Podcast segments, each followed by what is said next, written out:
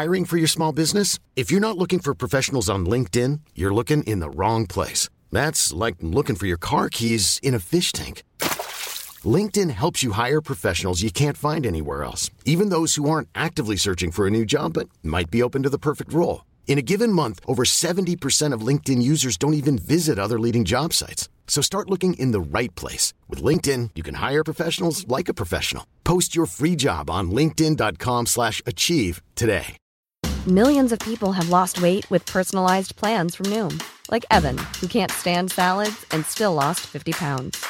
Salads generally for most people are the easy button, right? For me, that wasn't an option. I never really was a salad guy. That's just not who I am. But Noom worked for me. Get your personalized plan today at Noom.com.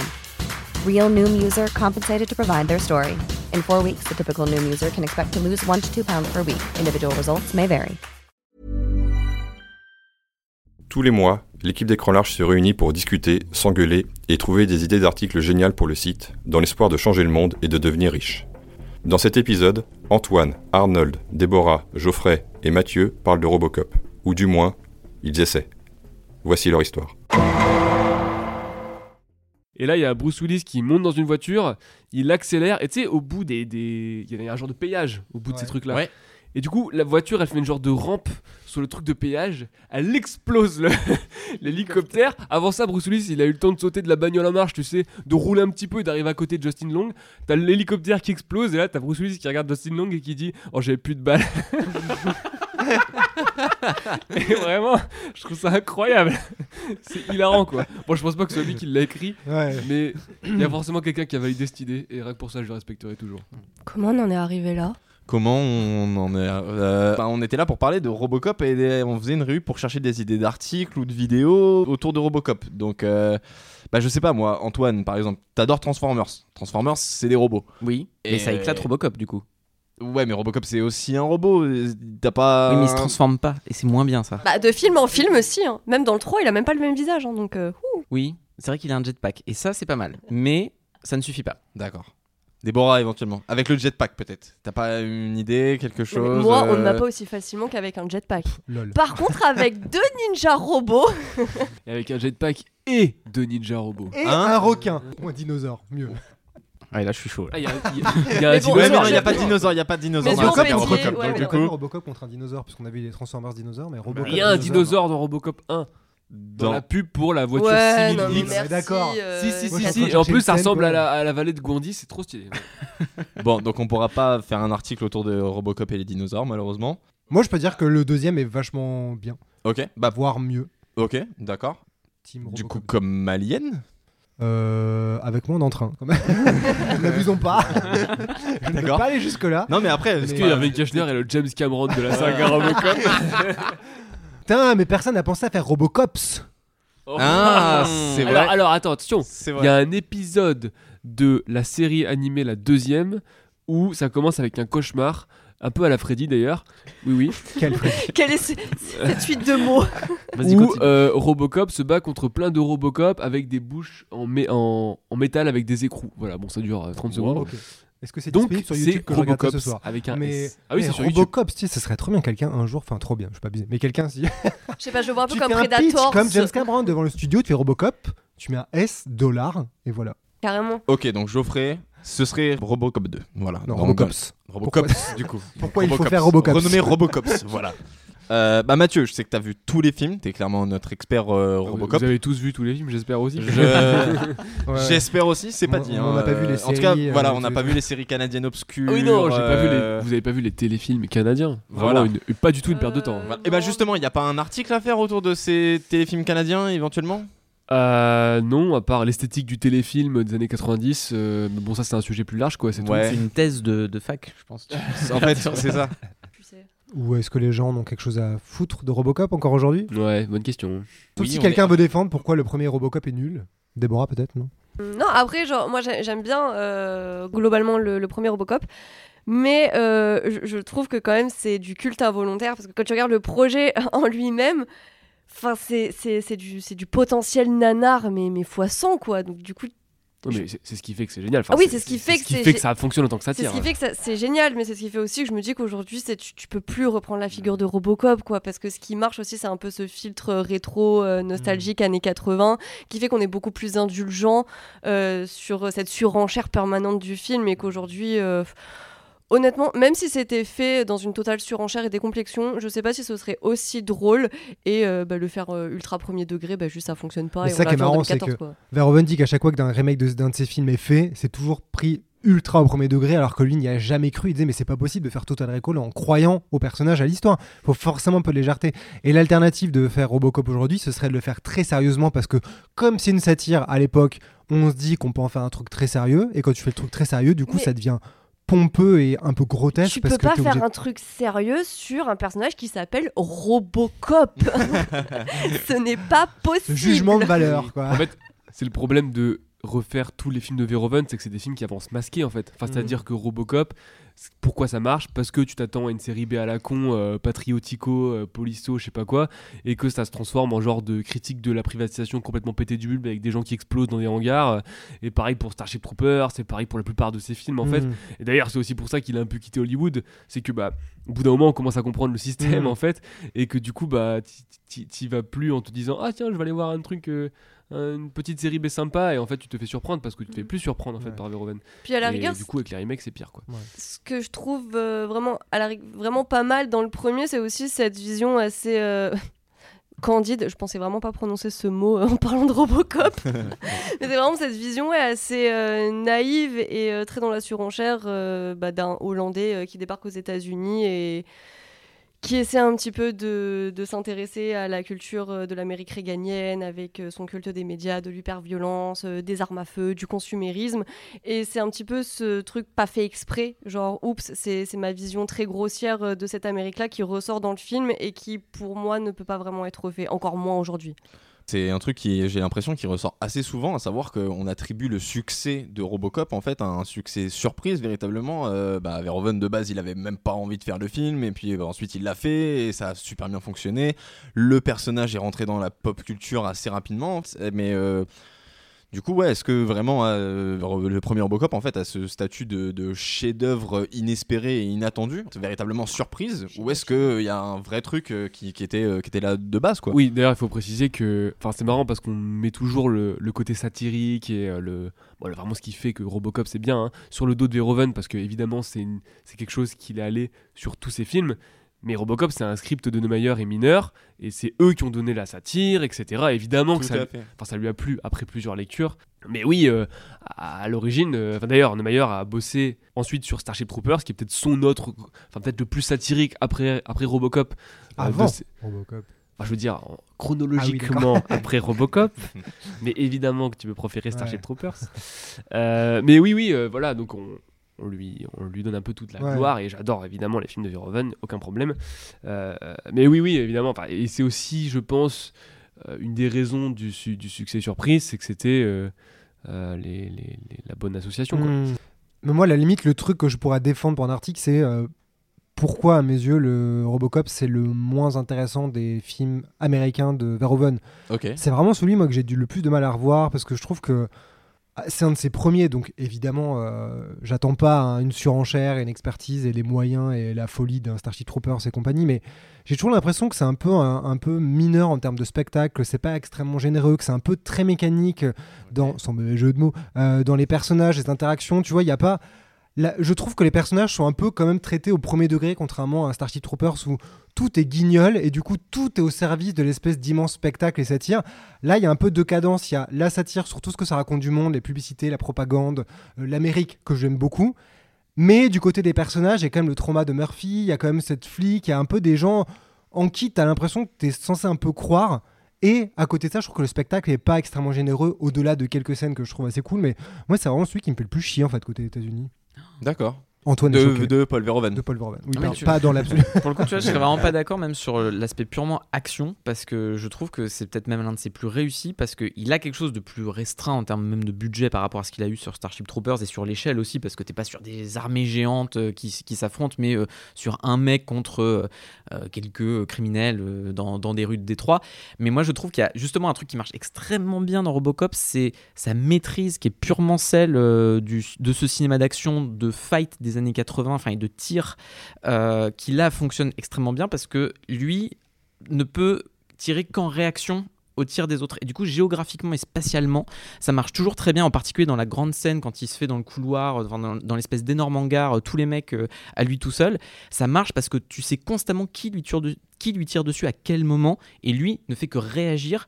Et ça fait que non seulement, bon là, Verhoeven se lâche parce qu'il y a du sang partout, il y a des grosses splashes dans tous les sens, là vraiment les squibs à l'ancienne qui fonctionnent extrêmement bien, mais ça marche parce que du coup tu sais toujours où tu es et quels sont les enjeux de lui qui se fait tirer dessus, il lui en reste combien en face, et tu te perds jamais, alors que sur n'importe quel autre cinéaste, se casserait la gueule sur un truc comme ça. Et d'ailleurs, bon, même si j'aime bien le remake, c'est un truc que le remake n'arrive pas à faire aussi bien pour le coup. Ouais, moi je trouve que du coup, par rapport à ce que tu dis, ce qui est vraiment intéressant avec le premier RoboCop, et ce qui en fait un film bien, justement parce que c'est son premier vrai film hollywoodien, parce que la chair et le sang ça compte pas vraiment, c'est le fait que c'est vraiment un plaisir de sale gosse, au-delà de la satire, etc.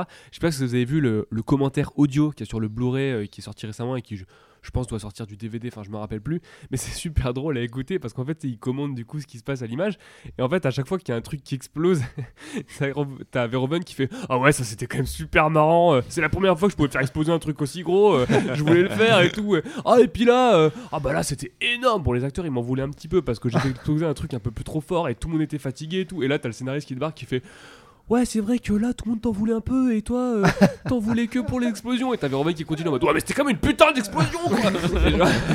Et vraiment, sauf qu'ils s'amusent à chaque seconde. Ouais. Et t'as cette. Du coup, quand ils commentent la fameuse scène du début, la première vraie effusion de violence, qui est le moment où.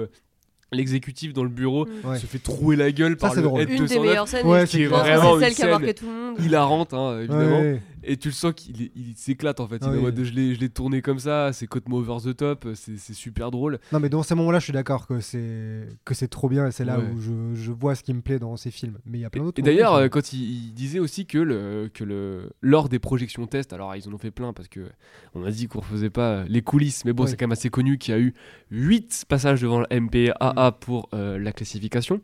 Cette séquence, c'est celle qui a le plus fonctionné auprès du... Parce que tu sais, ils doivent remplir un genre de questionnaire après les projections test. C'est la séquence qui a de loin le plus marché. C'est la séquence où le gars qui moi m'a traumatisé quand je l'ai vu gosse, le gars est dégueulasse en... Ils font là, il a fait le melting man et il se fait éclater la gueule par sa bagnole qui l'explose. Et vraiment, c'est de loin la scène qui a le plus plu au public. Et du coup, quand la MPAA lui dit « Ah bah ça, il faudrait couper, c'est un petit peu violent », ils se sont dit « Non mais non, en fait, c'est pas possible, c'est le truc le fun. Film, c'est cette scène. Ouais. Du coup, non, mais voilà, on garde beaucoup de Robocop, le côté satirique, parce que c'est un truc sur lequel est allé beaucoup Verhoeven par la suite.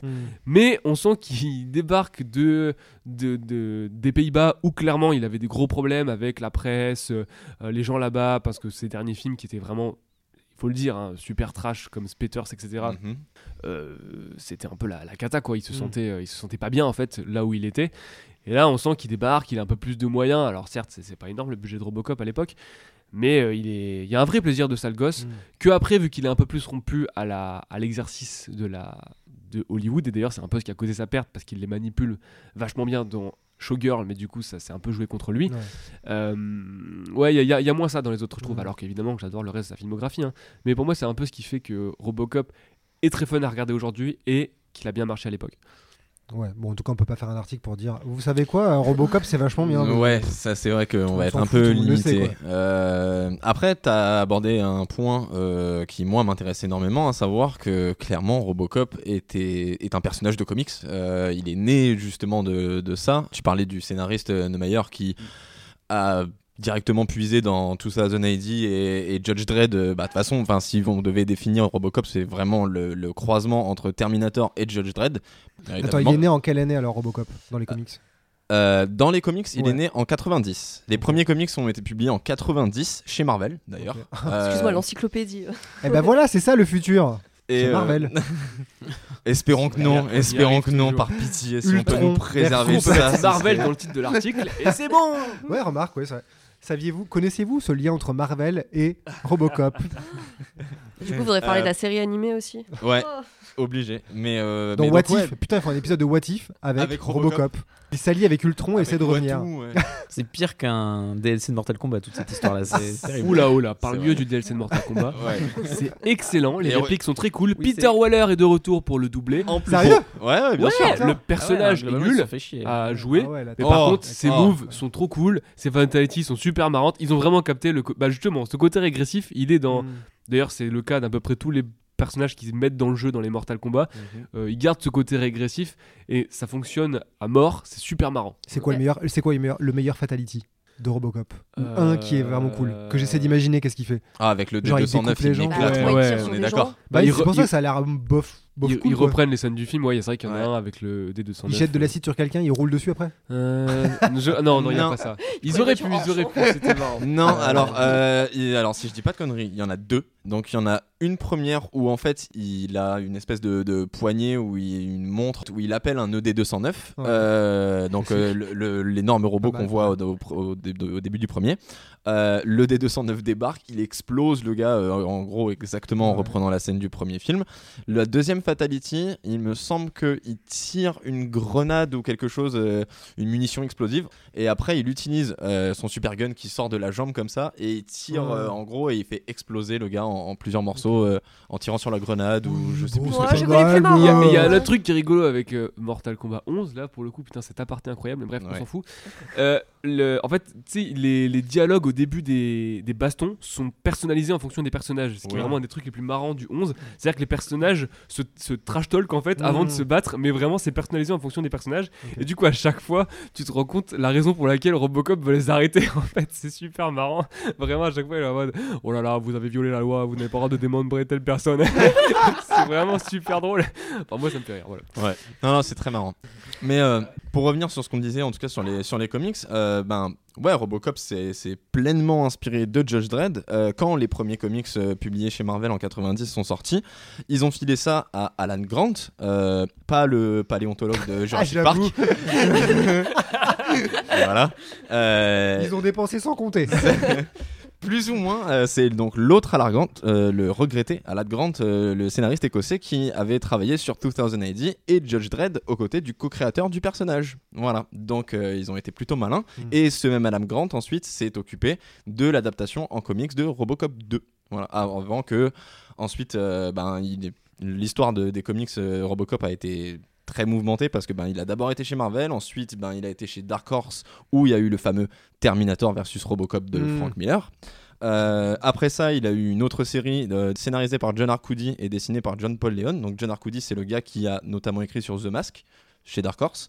Et après, il a bougé de maison d'édition en maison d'édition. Il a été chez Avatar Press, puis chez Dynamite, et puis ensuite chez Boom Studio. Et il a pas arrêté en fait comme ça de bouger d'une maison d'édition à une autre sans qu'il y ait vraiment une énorme série qui se cale, à part le Robocop de Frank Miller. Est-ce qu'il a déjà affronté des Predators?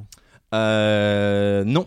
En vrai, ces comics-là, ils ont eu du succès ou pas? Le Terminator versus Robocop est considéré comme un des meilleurs crossovers de. Mais c'est sur un malentendu, on est d'accord. Vrai, il a bonne réputation quand même. Il a une très bonne. Je l'ai pas lu, mais et ça c'est très bien. Oui, aussi, non, mais ça je veux le lire. Il a une très bonne réputation. Et alors les premiers chez Marvel, il me semble qu'ils ont pas très bien fonctionné, même si pour le coup ils ont duré pendant pas mal de numéros.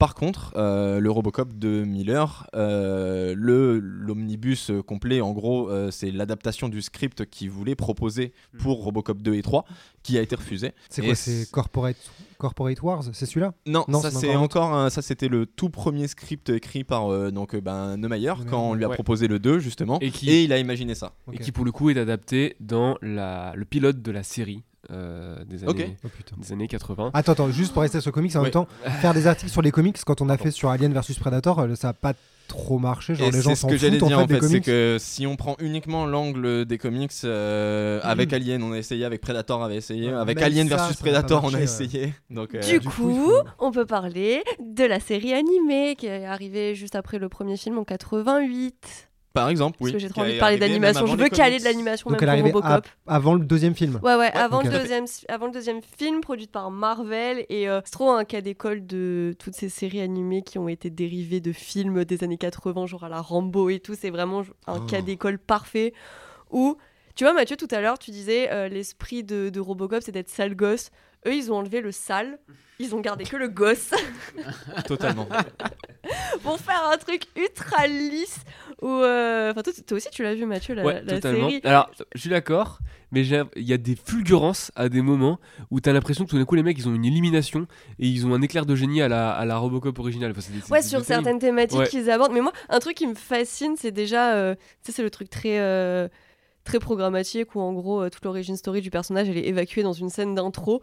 On te dit que Alex Murphy il a été blessé mortellement donc clairement on te dit pas qu'il reste 3 bouts de tissu du gars mais juste qu'on lui a gentiment mis une armure et leur flingue ils tirent des lasers.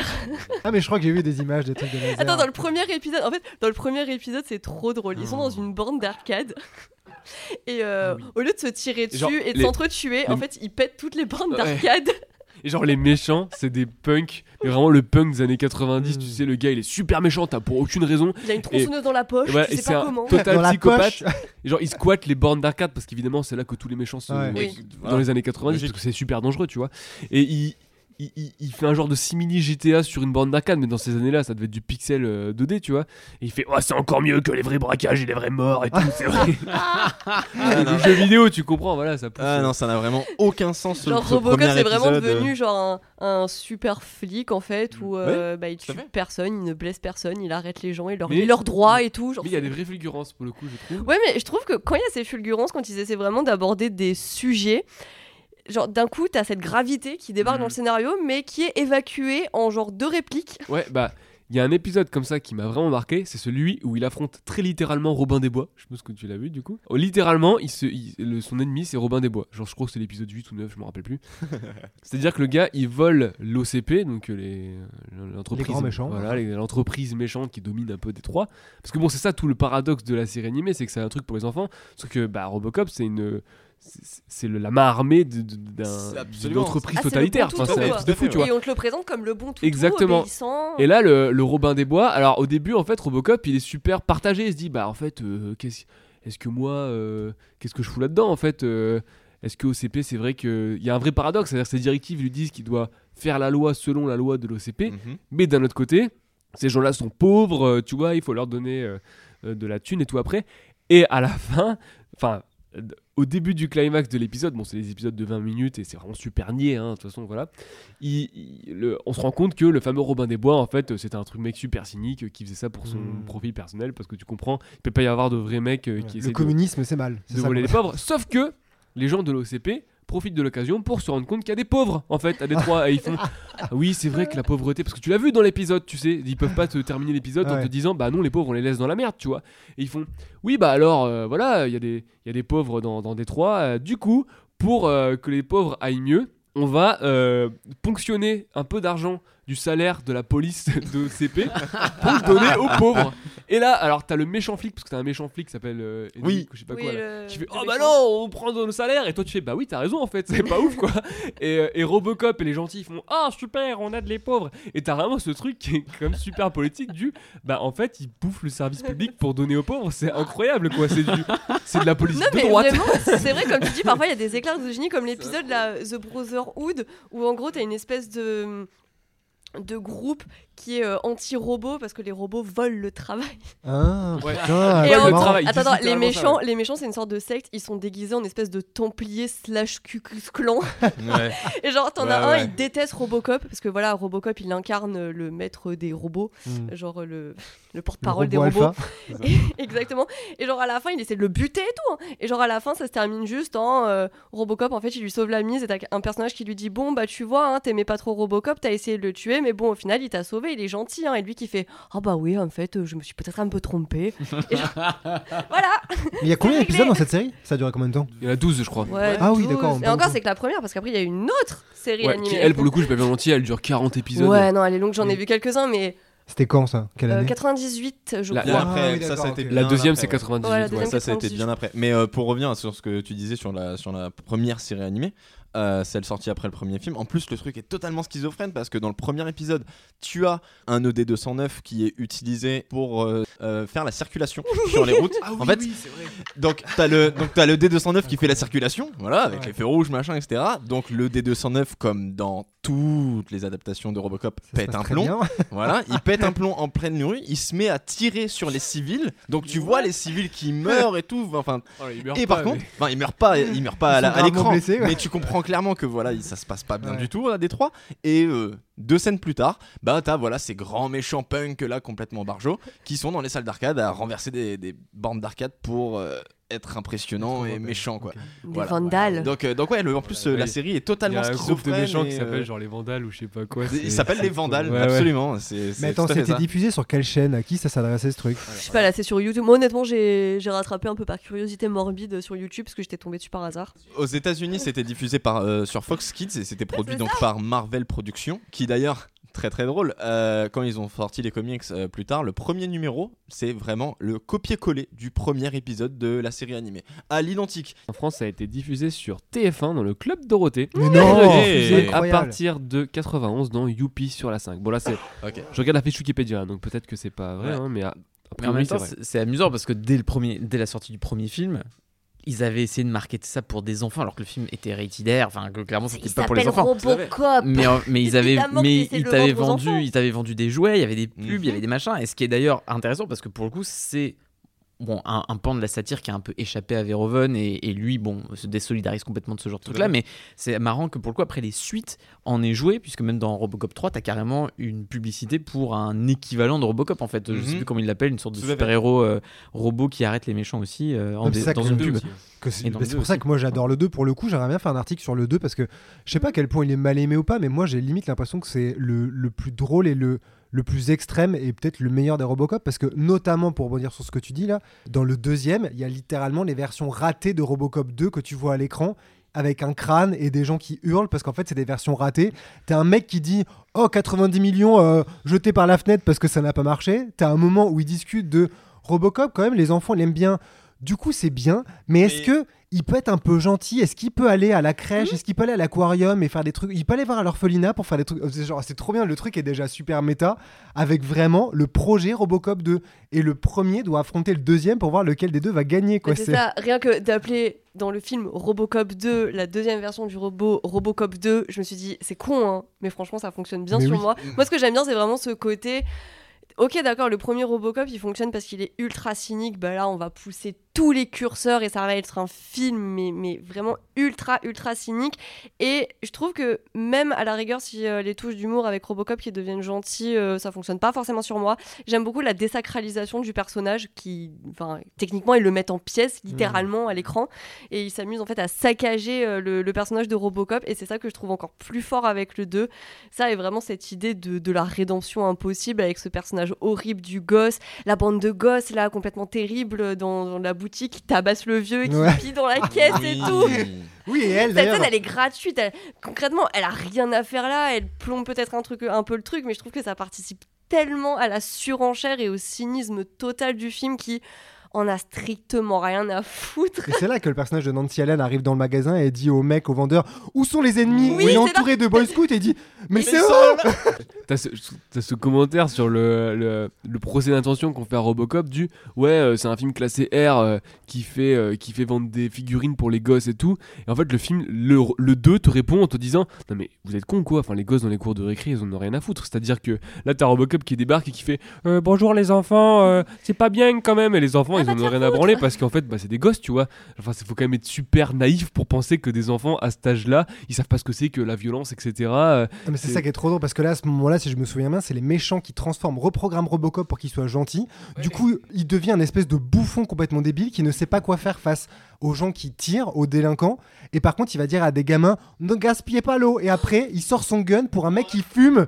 Genre, c'est ça l'incompétence surtout, des forces aux États-Unis. Et c'est surtout, genre, c'est quand même la scène qui fonctionne bien, c'est quand du coup il dit ses droits à un gars qui est déjà mort. Ah et oui, t'as Lewis qui est dépité en mode mais Murphy, il est déjà mort là. Mais tu sais, justement, j'aime bien cette parenthèse humoristique parce que ça lui tourne tellement d'érision et en plus il devient littéralement un pantin à qui vraiment on fait dire tout n'importe quoi. Ça devient vraiment le bouffon, le bras bouffon de la loi quoi. Et c'est là où je suis totalement d'accord avec toi, à savoir que dans le premier, il a encore cette stature de RoboCop véritablement, de super flic, et on se pose la fameuse question de est-ce qu'il est humain, est-ce que c'est une machine, etc. Dans le 2, on t'annonce tout de suite la couleur en mode c'est un produit de l'entreprise de l'OCP remplaçable en plus, exactement, qui a plusieurs versions, qui peut être mise à jour et dont les enfants ont strictement rien à foutre. Effectivement, ça ne les intéresse pas. Même les adultes considèrent que du coup il est devenu obsolète et qu'il faut le ranger à la casse. La scientifique, elle, comme toutes les personnages féminins de Frank Miller, elle est vénale et complètement fucked up. Oui, donc c'est elle qui dit oui, si on mettait un cerveau de psychopathe dans un Robocop, c'est une très bonne idée. Oui, c'est une bonne solution. Le mec qui veut de la drogue en permanence, tout va bien. Bon, ça peut marcher, je lui donne un chèque en blanc. Non mais même ça, ce truc, il y a une nouvelle drogue qui circule en ville. Ah mais j'adore, mais c'est tellement Haïti ce truc. Ça fait un peu penser après la Tour 2, je trouve, ce film. Vraiment, quand tu vois la manière, le truc, quoi, tu vois l'espèce d'énorme tube. Là, tu sais même pas comment t'es censé te l'injecter. Tout à fait. C'est avec le truc de la nuque. Mais oui, c'est genre tellement ridicule ça. C'est vif, faut créer à une époque où tout le monde prenait de la cocaïne sur les sets de trucs qui font oui, alors la nouvelle drogue super dangereuse. Mais c'est ça qui me fait trop rire dans ce film, c'est que dès le début, t'as cette scène d'intro trop drôle où t'as vraiment la pyramide et les dominos de la violence, où t'as cette vieille dame qui traverse avec son caddie plein de vieilles bouteilles et tout. Elle se fait renverser, quelqu'un vient l'aider, en fait le mec veut lui voler son sac. Après, lui se fait attaquer par deux prostituées qui le tabassent. Et après, il y a un truc qui explose dans une boutique. C'est genre, voici la vie aux États-Unis dans un futur peut-être pas si lointain. Ça me fait trop rire quoi. Mais même avant, dans la page pub, avec les pubs qui passent dans le 2, voilà, genre c'est laquelle déjà c'est alors au tout début, c'est la pub du vol de bagnole. Voilà, avec, c'est d'abord le vol de bagnole et après la crème solaire. C'est mais la crème solaire, c'est absolument génial. Attention, ce produit peut donner le cancer. Et puis la meuf, elle est bleue, c'est Avatar avant l'heure, et on dit à la fin. Elle est contente. En plus, c'est trop parce que ça te dit que vraiment, c'est en Californie, c'est à Los Angeles. Genre, tu peux trop cramer, du coup, tu peux avoir une sale gueule, être bleu fluo et avoir le cancer, mais au moins tu peux bronzer. Puis vraiment, c'est trop drôle, quoi. Puis vraiment, cette scène, limite, on dirait qu'elle est sous la douche, elle se passait sensuellement sa crème, elle a un grand sourire, elle part, on la voit en bikini, comme ça, vraiment, c'est filmé. C'est tellement drôle, quoi. Mais ça, c'est ultra Verhoeven, quoi. C'est la satire, on dirait Starship Troopers, qu'on dirait les gamins qui écrasent des insectes avec la prof hystérique. Alors plus que Verhoeven, c'est même à 200% du Frank Miller dans le texte. En fait, quand je vois RoboCop 2, je peux pas m'empêcher de voir tout un tas d'éléments de The Dark Knight Returns, le journal le télévisé, ou même les publicités en fait soient aussi importantes. C'est des encarts. Dans Dark Knight Returns, t'avais littéralement des journaux télévisés en fait qui t'expliquaient que le monde est en train de partir en ruine et que c'est n'importe quoi.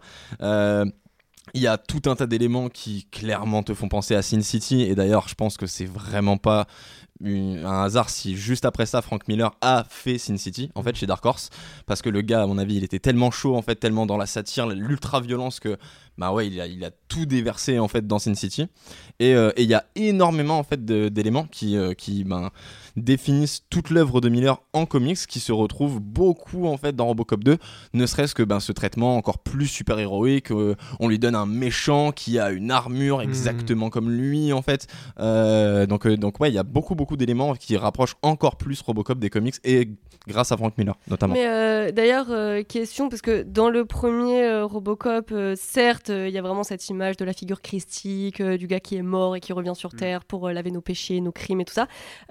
Dans le deuxième, je trouvais que c'était encore plus accentué. Le méchant s'appelle Cain, typiquement. Mais genre Frank Miller, il a un truc avec la religion et ses représentations en vrai. Alors un truc non, mais par contre c'est une thématique qu'il a aussi abordée tout au long de son travail, ne serait-ce que par Daredevil. La réinvention de Daredevil, fait qu'il se considère vraiment comme un démon en train de marcher sur Terre, c'est des choses que ça Frank Miller a apporté aux comics aussi, le fait de voir un Batman vieillissant qui fait une justice expéditive en cassant les bras des criminels et tout, ça c'est Frank Miller aussi, et tous ces trucs là ben, tu le vois en fait dans Robocop 2 et c'est presque limpide quand tu le vois, ne serait-ce que voilà, le traitement de la scientifique et de tous les personnages féminins du film voilà, qui n'en ont pas ou qui sont caractérisés ben ouais, comme une meuf vénale complètement barjo qui veut absolument coucher avec les hommes et contrôler le monde parce que ben c'est ce qu'il fait partout. Je veux dire, au bout de, je crois, 3 minutes de film, t'as une croix gammée qui apparaît, et dans Sin City, le gars va foutre des croix gammées absolument partout. Et t'as juste des drapeaux nazis à la fin, ça me fait trop rire. En fait, je repense à Verhoeven qui dit, non mais sur le plateau Starship Troopers, quand Neil Patrick Harris arrive en SS, et après on ose me dire que les gens n'avaient pas conscience, on dit, mais je l'ai habillé en SS, et quand je vois Robocop 2, je me dis, mais c'est trop drôle quoi, c'est le 3ème Reich, c'est genre vraiment le City Hall avec un énorme drapeau nazi, totalement. Et la soirée finale où mais se passe la présentation de Robocop 2 quoi. Totalement. Même les uniformes des gars et tout, enfin, clairement tout est calqué sur l'esthétisme du nazisme, c'est pour ça que je trouve ça génial, genre cette satire politique qui va encore plus loin dans la non-subtilité, dans la non-nuance et qui juste grossit le trait jusqu'à ce qu'il devienne tellement gras que ça déborde quoi. Moi c'est ça que j'aime bien, c'est ça, et à ce niveau là c'est même plus de la satire vraiment, c'est du foutage de gueule genre... Mais c'est ça que j'aime bien dans le 2, c'est que tu sens qu'il y a vraiment une liberté totale de pur sale gosse, de what the fuck, et un ton même, c'est même pas de sale gosse, c'est vraiment méchant et énervé quoi. À ce niveau là c'est vraiment le genre gratuit Miller qui part en guerre contre les États-Unis, genre vous êtes tous pourris, je vous déteste tous, même les gamins, voilà, ils méritent même pas d'être sauvés. Ils méritent même pas d'être sauvés. Même la fin, elle est tellement cynique avec au final le CP, Bob, qui met un peu les sangs sous le tapis et qui essaie un peu d'étouffer l'affaire, genre c'est absolument pas. La grève des flics qui est complètement oubliée, au final, on sait même pas s'ils ont de meilleures conditions de travail, s'ils ont un meilleur salaire ou pas. Non, en fait, ils vont retourner au travail. Voilà, la ville, elle est pas sauvée, genre c'est toujours la misère, les gens ils ressemblent toujours à des punks, enfin c'est n'importe quoi. Et puis le méchant quand il sort, il passe littéralement au-dessus d'un cadavre et il va dans sa voiture et quelqu'un lui dit comment vous allez gérer cette situation, et il regarde la fille qui va piéger, il fait nous trouverons une solution. Tu sais, j'adore, on dirait vraiment le plan machiavélique, t'auras jamais la suite de ça, tu peux que imaginer comme c'est ridicule quoi. Et pour le coup, l'espèce de tragédie un peu larvée quand tu regardes une saga comme Robocop, c'est que de toute façon ça ne se finit jamais vraiment bien, c'est que tu sais que de toute façon l'OCP est toujours là, qu'au pire ils se feront racheter comme c'est le cas dans Robocop 3, qu'il y aura toujours pire en fait, enfin, que même si Robocop fait une action genre citoyenne ou de flic ou qui fait son taf, de toute façon ce qu'il y a au-dessus, les grandes corporations et tout ça sont tellement surpuissantes et arriveront toujours à s'en sortir que de toute manière tu peux rien faire, et ça c'est un peu terrible en fait quand tu regardes les suites. Et moi il y a un truc que j'aime bien dans le 2 aussi, c'est que je crois que c'est celui qui est le plus divertissant pour moi, notamment avec le combat final. Je me souviens que quand Robocop 2, le projet est annoncé, qui sort sur scène au milieu d'une ville miniature, on dirait un kaiju le truc quoi, et après quand il le poursuit dans la cage d'escalier, on dirait un monstre en fait. Je trouve ça hyper drôle qu'ils aient assumé le plaisir totalement régressif de deux gros projets, deux gros monstres qui s'affrontent et détruisent tout. Et du coup, dans le couloir, dans la cage d'ascenseur, on dirait vraiment un combat de monstres, quoi, vraiment. Ouais, d'ailleurs, c'est ce qui avait fait... Enfin, une des raisons du succès du premier, c'est le fait que ce soit vraiment de gros monstres des effets spéciaux qui se rencontrent à ce moment-là, que sont Rob Bottin, qui a donc fait le costume, et Phil Tippett, qui a fait les effets spéciaux. Enfin, il y a une autre personne avec lui qui a bossé sur ED-209, j'ai oublié son nom, qui a bossé sur la motion capture... la stop motion, pardon. La performance captures à Moller. On est encore dans Avatar, c'est pour ça. Et oui, et dans le 2, on retrouve un peu des relents de cette qualité d'effets spéciaux. Et pour moi, le 2 est incroyable parce que, du coup, le fameux Robocop 2, là, c'est aussi une œuvre de Phil Tippett. Et c'est fou. Et d'ailleurs, il y a un... Alors, je sais pas si vous connaissez, il y a le documentaire de Alexandre Poncet et Gilles Penso, tu sais, qui font plein de documentaires sur les gens qui font des effets spéciaux, etc. Et ils ont fait un documentaire sur Phil Tippett, qui est super intéressant d'ailleurs. Et en fait, le documentaire consacre une vraiment large partie à la conception de ce Robocop 2 et la façon dont il l'animait et tout. Parce qu'en fait, en parlant avec lui, on a l'impression qu'ils se rendent compte que ce combat final qui est vraiment spectaculaire, c'est vraiment un des grands accomplissements de la carrière de Tippett. C'est vraiment ultra spectaculaire. D'ailleurs, à un moment où on est quelques années avant que la stop motion en tant qu'effet spéciaux dans le cinéma live commence à faiblir un peu, quoi.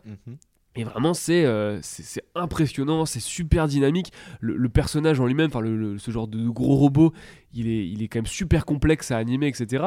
Et ça marchait déjà très très bien dans le premier RoboCop, parce que il y a plein de petites mimiques, genre le fait qu'il quand il va dans les escaliers, on dirait un enfant, tu sais, qui peut pas avancer, qui a toujours fait un peu le sel des trucs de Tippett, que c'est des machines qui sont super humaines en fait, tu sais, qui ont des réactions très humaines.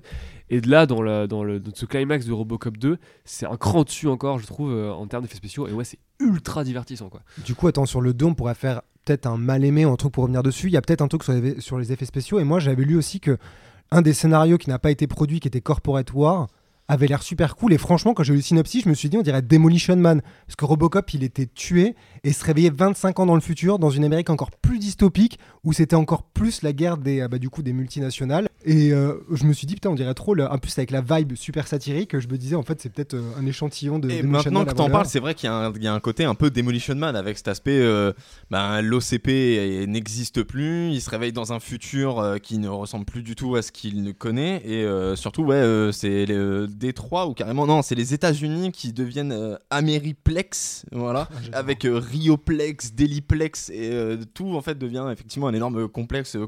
Ouais, et ils devaient affronter. Man, c'est quoi, c'est San Angeles, ou je sais plus comment il s'appelle, San Angeles, quand ils ont réuni des villes ensemble. C'est ça. Et ils devaient affronter un super entrepreneur en fait, qui voulait prendre le contrôle du monde entier, hein, véritablement. Ce qui pourrait être plus ou moins être Michael Keaton en fait, dans le dernier, quoi. Donc potentiellement un article sur dans les projets abandonnés. Je sais pas si le scénario il est dispo en ligne, ou s'il y a un truc qu'on pourrait. C'est une bonne question. Il faudrait voir si Neumeier. RoboCop 2 aurait pu être mieux. Ouais. Après moi je le trouve vachement bien. Non mais en vrai, bon, par contre là depuis tout à l'heure on dit que RoboCop 2 c'est vachement bien, mais bon, faut être très honnête, c'est quand même pas un super film. Hein. Faut arrêter de déconner. C'est la pause. Ok, donc les chiffres de la semaine. Pour célébrer un petit peu nos succès sur le site, dans les dossiers, une idée qu'on avait lancée à une réu, tu te souviens Mathieu, sur les 5 meilleurs films de Croco. Au final, on a 8700 vues. Donc en vrai, franchement, c'est pas mal. Ça va. Pour un truc qui sort de nulle part. C'est mieux que votre dossier sur les courts-métrages Pixar. J'avoue que pas de ça. J'ai regardé ce week-end et il était genre à 4000 et j'étais en mode les Crocos méritent mieux que ça. Mais je pense qu'on va le ressortir tellement et oui bien sûr, dès que Kroll passe à la télé, c'est parti, quoi. Et ce week-end, t'aurais surtout dû voir le dossier sur les meilleurs courts-métrages Pixar, parce qu'il est vachement bien ce dossier. Non mais vraiment, n'en reparle pas, ça fait mal à chaque fois. Sinon, autre succès, contrairement au film, l'Indéfendable sur Jonah Hex, qui a fait 13 000 vues, mais je pense que préciser Megan Fox en putain génue dans le titre a fortement influencé les gens à cliquer dessus. C'est ce qu'on disait tout à l'heure, moi quand je l'ai vu dans le bac, donc dans le truc préparatoire, je me suis dit, c'est un bon titre temporaire. Mais moi aussi, j'étais persuadée. Ensuite, j'étais comme ça en week-end, parce que le dossier était programmé pour le week-end. J'étais comme ça en week-end, tranquille, dans mon canapé, en train de regarder un téléfilm Robocop à la con pour cette réunion. Comme tout samedi normal. Voilà. Et j'ai regardé, j'ai scrollé un peu sur Facebook pour regarder s'il n'y a pas quelqu'un qui raconte n'importe quoi sur Facebook. Et j'ai vu le titre et j'ai fait ah.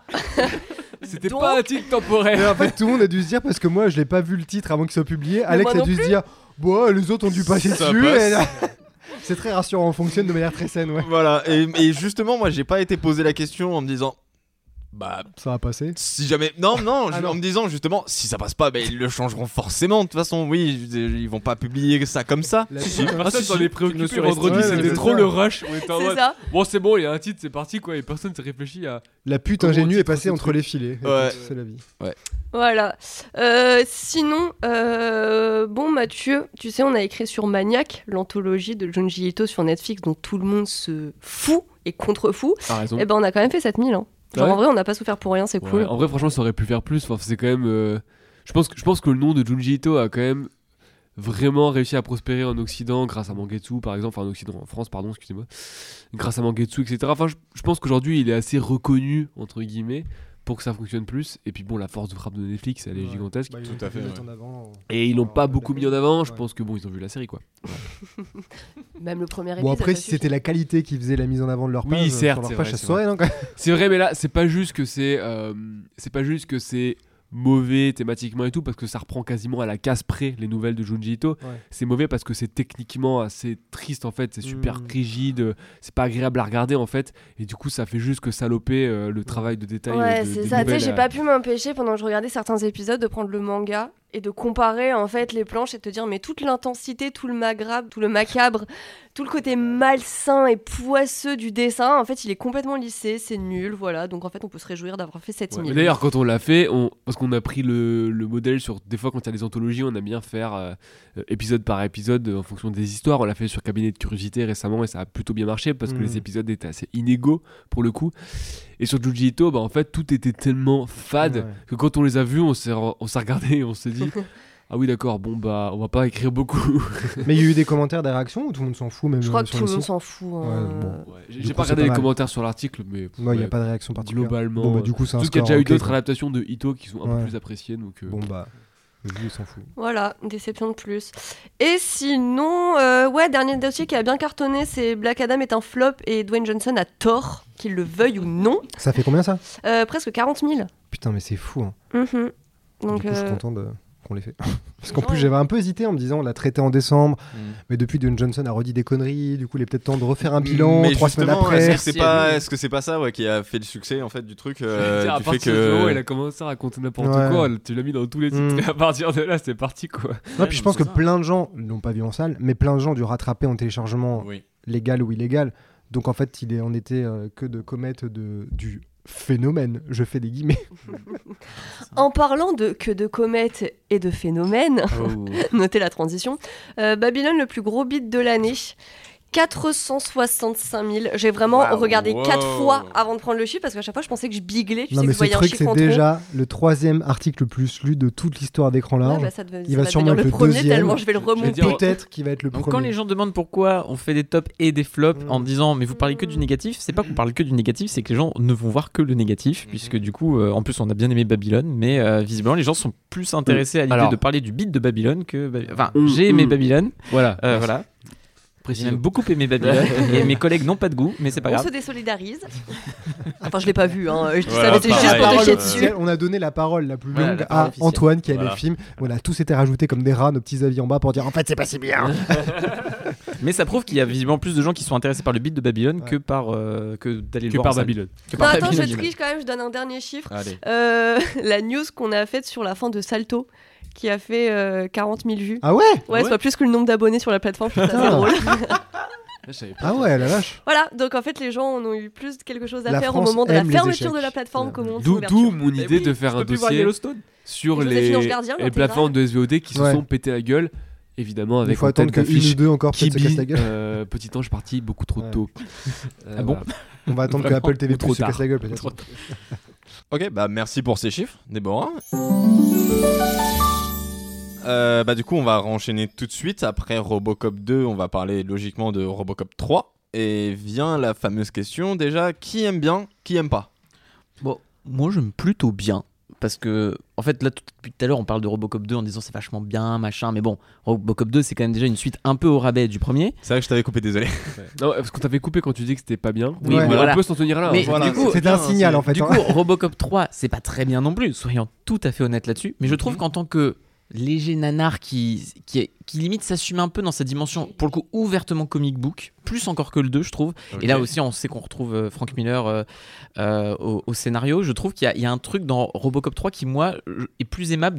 D'ailleurs, dans ce qu'on évoquait, en fait, la satire qui fait du film quelque chose de plus grand public dès le 2. Là, le 3, il l'assume en te mettant des gosses partout, en te mettant cette petite héroïne qui arrive à hacker des robots en 3 coups de fil et en 2 clics sur son ordinateur du futur, alors que ses parents sont visiblement pauvres. Donc je ne sais pas comment elle a un ordinateur du futur, mais il y a plein de trucs dans Robocop 3 que je trouve finalement assez presque mignon, et je vois le raté sous mes yeux, mais ça le rend presque plus aimable encore pour moi. Bah, c'est-à-dire que film raté, en même temps le film avait tout du projet casse-gueule par excellence. Je veux dire, déjà, c'est le premier film de la franchise qui est PG-13. Donc, à ce moment-là, tu vois très bien, en fait, ce qu'avait fait la série animée, la première série animée, c'était clairement annonciateur de ce qu'allait devenir la franchise. Donc, un truc quand même vachement plus aseptisé, qui est pour les gosses, qui est là pour vendre des jouets, tellement qu'on met un jetpack à Robocop. Ça, c'est cool, ça. C'est cool. Non, c'est cool. Moi aussi, je trouve ça génial. Moi, j'aime bien. Le fait qu'au final, le scénario, ce soit des bouts de scénar du 2 qui étaient recollés ensemble de Frank Miller, qui ensuite s'est barré du projet. Le fait qu'on ait fait appel à Frank Decker, pote de... J'ai dit quoi ? Franck. ouais, tu vois, irrespect, no name. J'aurais pu l'appeler Alain, c'était pareil. Alain Decker. D'ailleurs, c'est le gars qui a fait le scénario de The Predator après, donc je pense vraiment pas que ce soit une coïncidence. Ne réveille pas Antoine, ne réveille pas Antoine.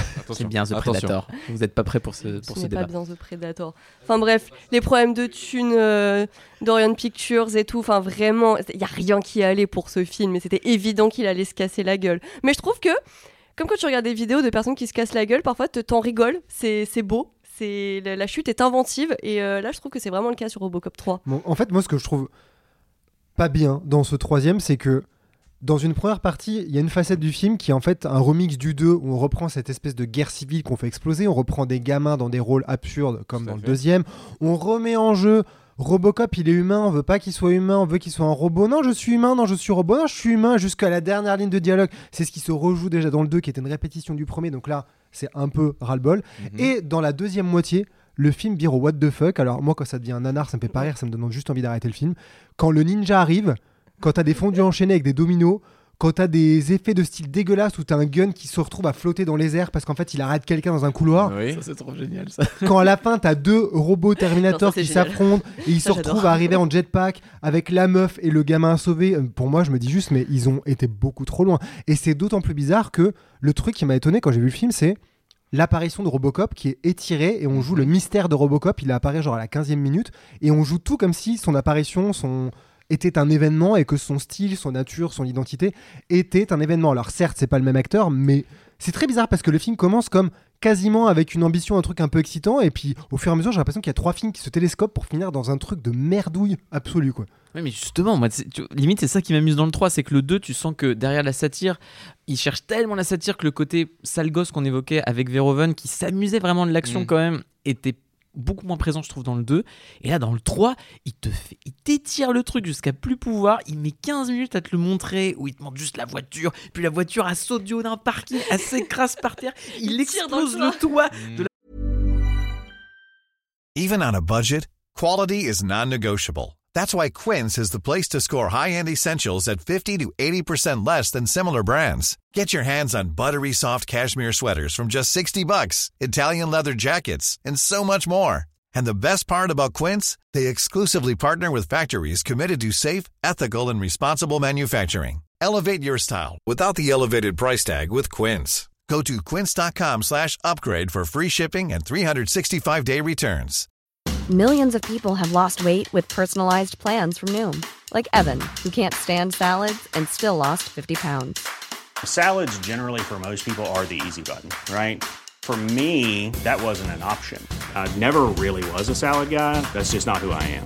But Noom worked for me. Get your personalized plan today at Noom.com. Real Noom user compensated to provide their story. In 4 weeks, the typical Noom user can expect to lose 1 to 2 pounds per week. Individual results may vary. La voiture avec son gun et il sort et en plus il a un lance-grenade à la place de la main et il y a la lune, il y a la pleine lune juste derrière lui et il est en mode freeze et là tu fais c'est génial, là il y a un truc qui se passe où je me dis en fait là ils assument le côté en plus presque réac de la figure de Robocop tu vois mais le truc vraiment iconisant que Verhoeven n'assumait pas vraiment mais qui te mettait un peu par instant et là les mecs ils y vont à fond et moi c'est ça qui fait que sur le moment le film m'amuse plus que le 2. Mais comme la tentative de récupération des films d'arts martiaux et de sabre, tu vois, genre en vrai, c'était un peu, allez je le dis, c'était un peu avant-gardiste, mais bon, au final, on a un méchant qui se déplace comme un Power Rangers, en fait, en faisant des cabrioles dans les airs, et puis qui montre qu'il est super fort en coupant des trucs avec son katana, un peu comme dans les animés, c'est trop drôle. Il tournicole beaucoup l'épée pour rien faire. Hein, c'est vrai qu'il y a toute cette scène où il avance comme ça, où il mouline. Non, puis tu vois, j'ai envie de voir Robocop contre plein de trucs, mais pas contre un ninja avec une épée. Il y en a deux. Par contre, si. Ah, moi, en plus, quand j'en ai vu deux d'un coup, j'ai fait oh putain, c'est encore mieux. Ouais, puis il y en a un, il a sa gueule là, complètement exaltée à la Nicolas Cage dans votre face, c'est génial. En vrai, c'est assez marrant parce que j'ai toujours trouvé que le logo de OCP, alors à chaque fois que je vais voir, quand ils en parlent, etc., j'ai rarement lu ça, mais personnellement, je suis persuadé que le logo de OCP, c'est quasiment même logo que la Cannon, tu sais, qui était vraiment le gros, vraiment l'adversaire d'Orion à l'époque. Et en plus, le premier Robocop, il est sorti à une époque où la Cannon est vraiment à un tournant, c'est-à-dire que c'est l'époque où ils commencent à produire du Godard et en même temps, ils sortent Superman 4, tu vois, qui est à la fois le meilleur et le pire Superman. On reviendra là-dessus.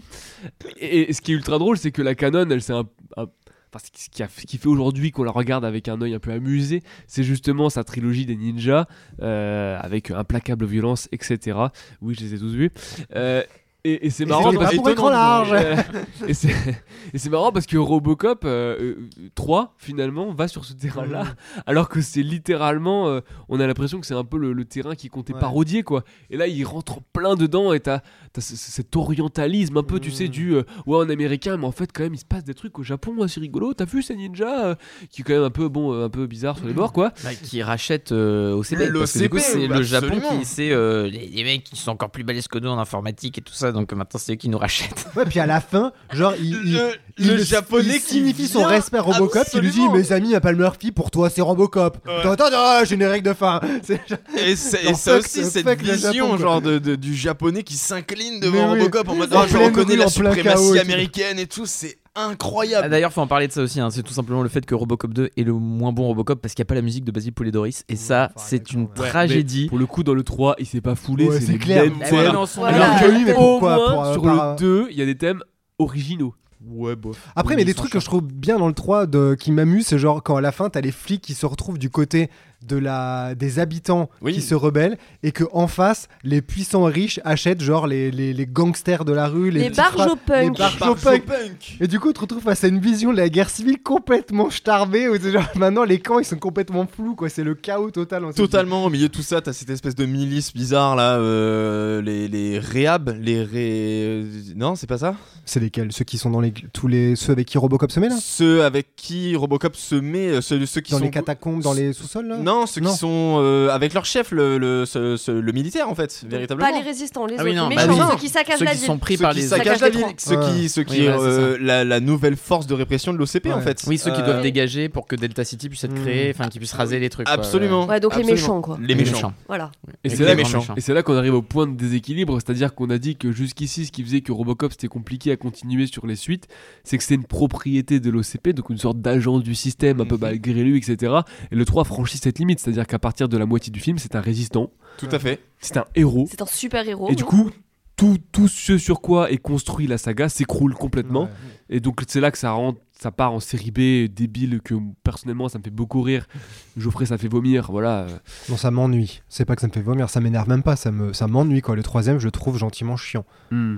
Oui, non, mais la deuxième, je comprends tout à fait. Oui, parce que tu sais, j'ai même pas envie de m'énerver contre le film, tellement je le trouve inutile et dispensable. Et la deuxième partie du film, je me dis, mais vraiment, ça me fait pas rire du tout. Je trouve ça ridicule et pas du tout de manière intéressante. Je me dis pas du tout qu'il y a une once de malice. Je me dis juste, c'est un pur film de studio qui a été fait n'importe comment. Ils ont assemblé des bouts de morceaux dans tous les sens. Et... Ouais, mais moi, j'ai un peu aussi ce sentiment sur la deuxième partie du c'est très ridicule, c'est tellement ridicule que la scène où il est en jetpack, j'ai l'impression de voir Turboman dans la course aux jouets. Et donc là, je me dis, ok, donc on est passé de Paul Verhoeven, le premier Robocop, à j'imagine Schwarzy dans son costume de la course aux jouets. Ok, d'accord, très bien. Mais je crois que je suis un peu touché par justement cette candeur-là. Tu vois, je parlais du fait que finalement, t'as un truc larvé dans Robocop où ça ne peut qu'aller de mal en pis, d'épisode en épisode, que même. Bah lui en tant que propriété de l'OCP, et voilà, cet agent du système qui fait que de toute façon ça sera toujours la merde, et même s'il fait une bonne action ça ne pourra toujours que mal aller.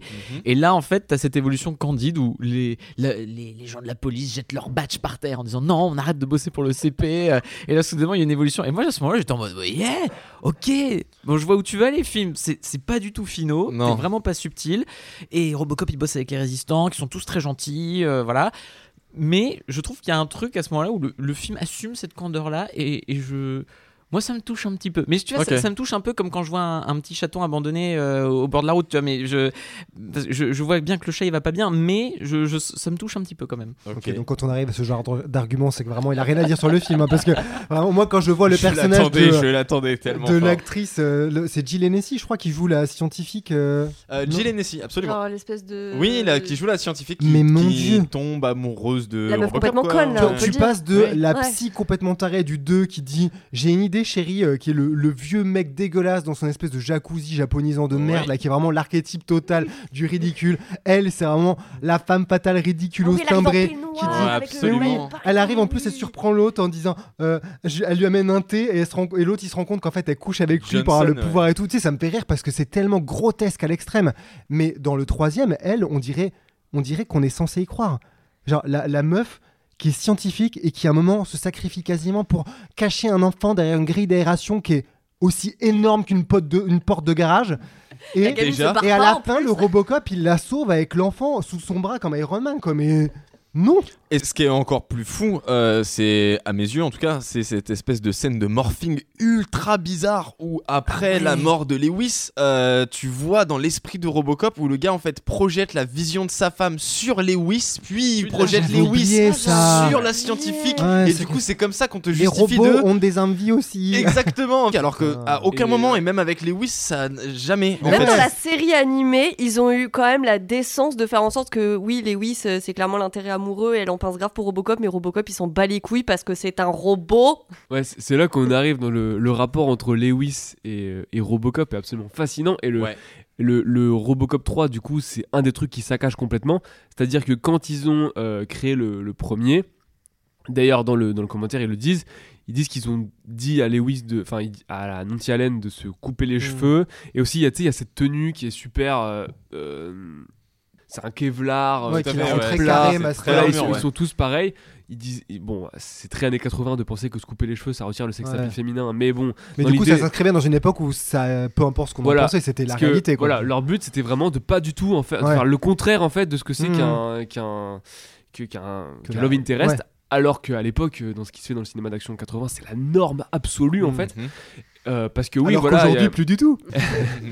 Et d'ailleurs dans la série animée c'est marrant parce que c'est traité presque, parce qu'il y a une scène où ils font un date entre guillemets, tout à fait. Et lui en fait il s'arrête au milieu du date parce qu'il y a des méchants à capturer, et elle est super vexée. Et oui c'est ça, et il y a aussi une scène où tu sais c'est l'épisode où Lewis elle a failli mourir, et du coup Robocop en rentrant au QG il dit oui non je veux plus avoir de partenaire parce qu'elle a failli mourir, et qu'elle dit ah donc au final t'assumes d'avoir des sentiments pour moi, il dit je ne veux que personne ne meure. Mais à la base t'as un truc qui est vraiment pour le coup vérovenien je trouve, qui est de complètement prendre ce monde hollywoodien etc et le désexualiser, et il y a cette séquence dans le vestiaire où il y a un genre de panoramique, et on voit une femme qui retire son haut, qui est pas du tout en fait, ça passe comme si c'était un homme en fait, ils se mettent torse nu, elle aussi en fait tout simplement, et lui-même explique que là les gens l'ont pas trop repéré, mais c'est exactement ce qu'il voulait faire avec la scène de la douche dans Starship Troopers, c'est-à-dire qu'une scène où tout le monde est à poil et les gens s'en fichent en fait du sexe ou du genre des personnes en face d'elle, et vraiment de prendre complètement à rebours la sexualisation obligatoire et cette romantisation obligatoire de la fiction américaine, et c'est un truc qui fonctionne plutôt bien dans le premier Robocop, et que le 3 du coup on voit complètement valser aux éclats, que la série animée explicite un peu malgré elle on va dire, et qui est super intéressant, et qui pour le coup est vraiment une grosse rupture avec ce que fait le cinéma à l'époque des années 80 quoi. Ouais, puis tu vois, même si au premier degré tu te dis je comprends, c'est un levier émotionnel pour le personnage, je trouve que ça marche pas du tout, sa mort elle est ridicule, elle arrive à un moment du récit un peu trop tôt, un peu trop tard, et l'impact émotionnel est particulièrement limité, parce que si je trouve que ce Robocop il est trop montré, c'est pas forcément contre l'acteur, mais je trouve qu'il est encore plus ridicule et plus inhumain et plus grotesque, il y a un truc qui est un peu ridicule dans toute sa manière de réagir, où on essaie de l'humaniser et du coup on montre beaucoup son visage, et il a des réactions qui sont un peu over the top, et il a des meufs autour de lui, du coup ils essayent toujours de créer des champs contre champs, mais ça n'a pas de sens parce que c'est pas le personnage, et... c'est la même chose, je comprends pas pourquoi est-ce qu'il montre autant son visage déjà alors que t'as changé ton acteur, donc fais en sorte qu'on le voit le moins possible, et ensuite les make-up tu vois que effectivement on n'était pas du tout du niveau de ce qui se faisait à l'époque quoi, et là c'est vrai que bon on va parler ensuite de Joel Kinnaman, donc il y a encore pire, mais tu vois mais tu vois que sa tête est 4 fois trop large en fait, du fait que ils l'ont étiré sur un masque de robot en fait, et l'effet du visage collé sur le robot rend vraiment très très très mal, il est dégueulasse pour le coup, et c'est un truc ça qui m'avait frappé quand j'ai vu Robocop 3, au-delà du fait que c'est pas Peter Weller dans le costume quoi. Donc, du coup on fait un indéfendable sur Robocop 3. On avait dit pas de physique Arnaud. Un indéfendable sauf 3 scènes. Donc du coup non, peut-être pas un indéfendable non plus, mais en tout cas on est à peu près tous d'accord pour dire que c'est pas aussi horrible que ça. Bah en fait moi je trouve à part Geoffrey éventuellement à partir de ça dépend que ça bah pareil bah typiquement on peut faire un article Antoine le défend aussi ça c'est une possibilité. Ah, je trouve que ce serait bien qu'à chaque fois que tu défends un truc de merde on met ton prénom dans le dans le nom de l'article en fait. Comme ça on se dissocie un peu de ça tu vois. La parole à Antoine. Bon, voilà, sinon, on fait un article pourquoi Antoine a tort, tu présentes un argument et nous derrière on vient chacun à notre tour le défoncer point par point. Je soutiens sur RoboCop 3 il y a des plans super cool. On en parlait avant, mais la séquence où le robot ninja se remet la tête en place. Voilà, moi je m'attendais vraiment à... Parce que pour moi, derrière Robocop, il y a un truc un peu à la Hellraiser, dans le sens du on prend un truc... Il sort le Joker ultime. C'est moins pire qu'Hellraiser 7, oui d'accord, bravo tu as gagné. Non, ce que je veux dire, c'est que y a ce truc de on prend un truc qui est quand même très lié à plusieurs artistes, donc je mets pas ça sur le dos de Verhoeven seulement, il y a aussi le duo de scénaristes. Et on le dégrade dans la machine hollywoodienne en fait. Et j'ai quand même oublié ce que je voulais dire. Je suis perdu dans mon... Et du coup ça reste intéressant même dans le raté parce que ça dit quelque chose du système. Il y a un truc super profond j'imagine. Ouais je pense que c'était très très profond. Mais oui... Eh ben on va dire qu'on a tous... On a tous dit quelque chose d'extrêmement profond. Voilà. Merci et Mathieu. Mais on peut pas faire d'article. C'est ça que je voulais dire. Du coup en prenant exemple sur ces sagas de slasher de merde que je m'inflige pour écran large, merci. Je me suis dit que ça allait être méga cheapos en fait. Ouais. Tu sais que ça allait vraiment être le truc produit juste pour faire de la thune, si t'as vu les suites de Hellraiser, tu vois de quoi je veux parler. Et en fait, pas du tout. Je trouve que les effets spéciaux du 3ème sont vraiment pas mal. Alors certes, les séquences où ils volent en jetpack, c'est pas ouf, mais en faisant toute la saga a parfois des effets spéciaux un peu inégaux. Et oui, la séquence où il se remet la bouche un peu en place, ça fonctionne vachement bien. En plus, c'est au début, donc tu te dis « Hey, c'est pas mal !» Et après, tu réfléchis un peu, tu te dis « Ah oui, d'accord, c'est quand même un Robocop Ninja, c'est pas ouf. » et oui, bon, voilà, c'est pas terrible, mais c'est plutôt divertissant. Ouais. Okay. Moi, quand même, avec ce film, et après, promis, on arrête de parler de Robocop 3, mais il y a un truc que je trouve assez fascinant, c'est que encore j'avais l'impression vraiment que le 2 était conscient qu'il était fait pour les mauvaises raisons, et qu'il assumait ça dans son scénario, ne serait-ce que d'appeler le nouveau Robocop, Robocop 2, genre comme le film, je trouve ça très cynique et très drôle, même si c'est très simple.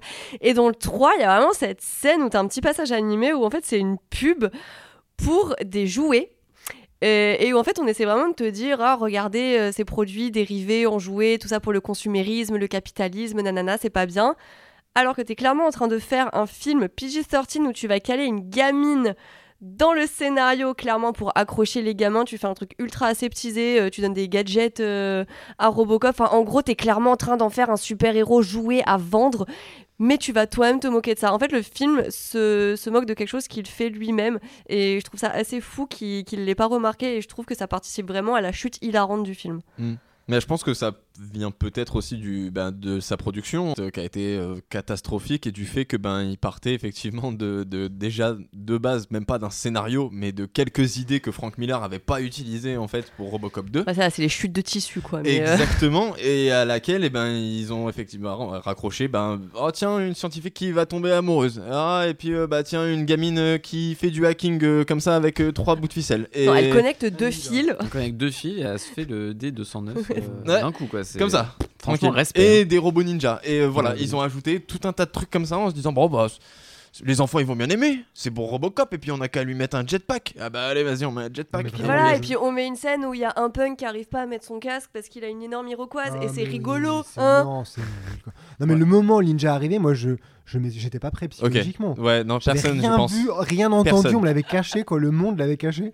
Et quand je suis arrivé, quand ce mec arrive, je dis mais c'est quoi ce film quoi ? On aurait dû faire un petit trigger warning. Ninja Robot. Mais c'est pas aussi dans le 3 qu'à un moment Robocop il conduit une pimp mobile, enfin une pimp car. Non, mais c'est dans le 2 ? C'est dans le 2, je crois. C'est dans le 2 qui conduit la voiture de Pimp. T'aurais été bien été avec mon argumentaire. On peut pas dire que c'est dans le 3 pour enfoncer un peu plus le film. Malheureusement, mais en fait, c'est pour ça que vous fantasmez tellement sur le 2, vous voyez pas les scènes les plus bizarres du monde. Non, je viens de les revoir. Non, mais. Je veux savoir, mais en tout cas, cette scène elle m'avait fait un peu hurler. Mais Robocop au volant d'une voiture de Pimp, celle-là, il fallait la faire quoi. Et en tout cas, Robocop 2 et 3 ont ensuite quand même rapidement mis la saga en hibernation. Pendant un bon moment. Bah, là où oui, il a berlingué à droite à gauche au niveau des comics. Pas complètement en hibernation. Non. Il s'est passé des trucs. Voilà, il y a eu des comics, il y a eu des jeux vidéo. Il y a eu des comics, il y a eu des jeux vidéo. Il y a eu des séries. Notamment une série qui, je pense, aujourd'hui est quand même restée pas culte, mais bon, les gens s'en rappellent, quoi. Voilà, donc il y a une série ensuite, je sais plus exactement la date. Et qui est...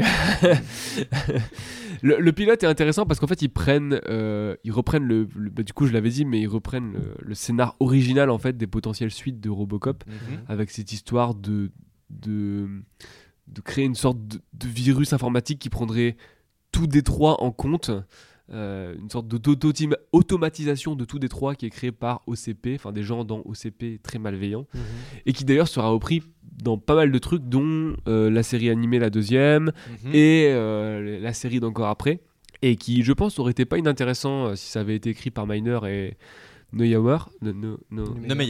pardon, excusez-moi.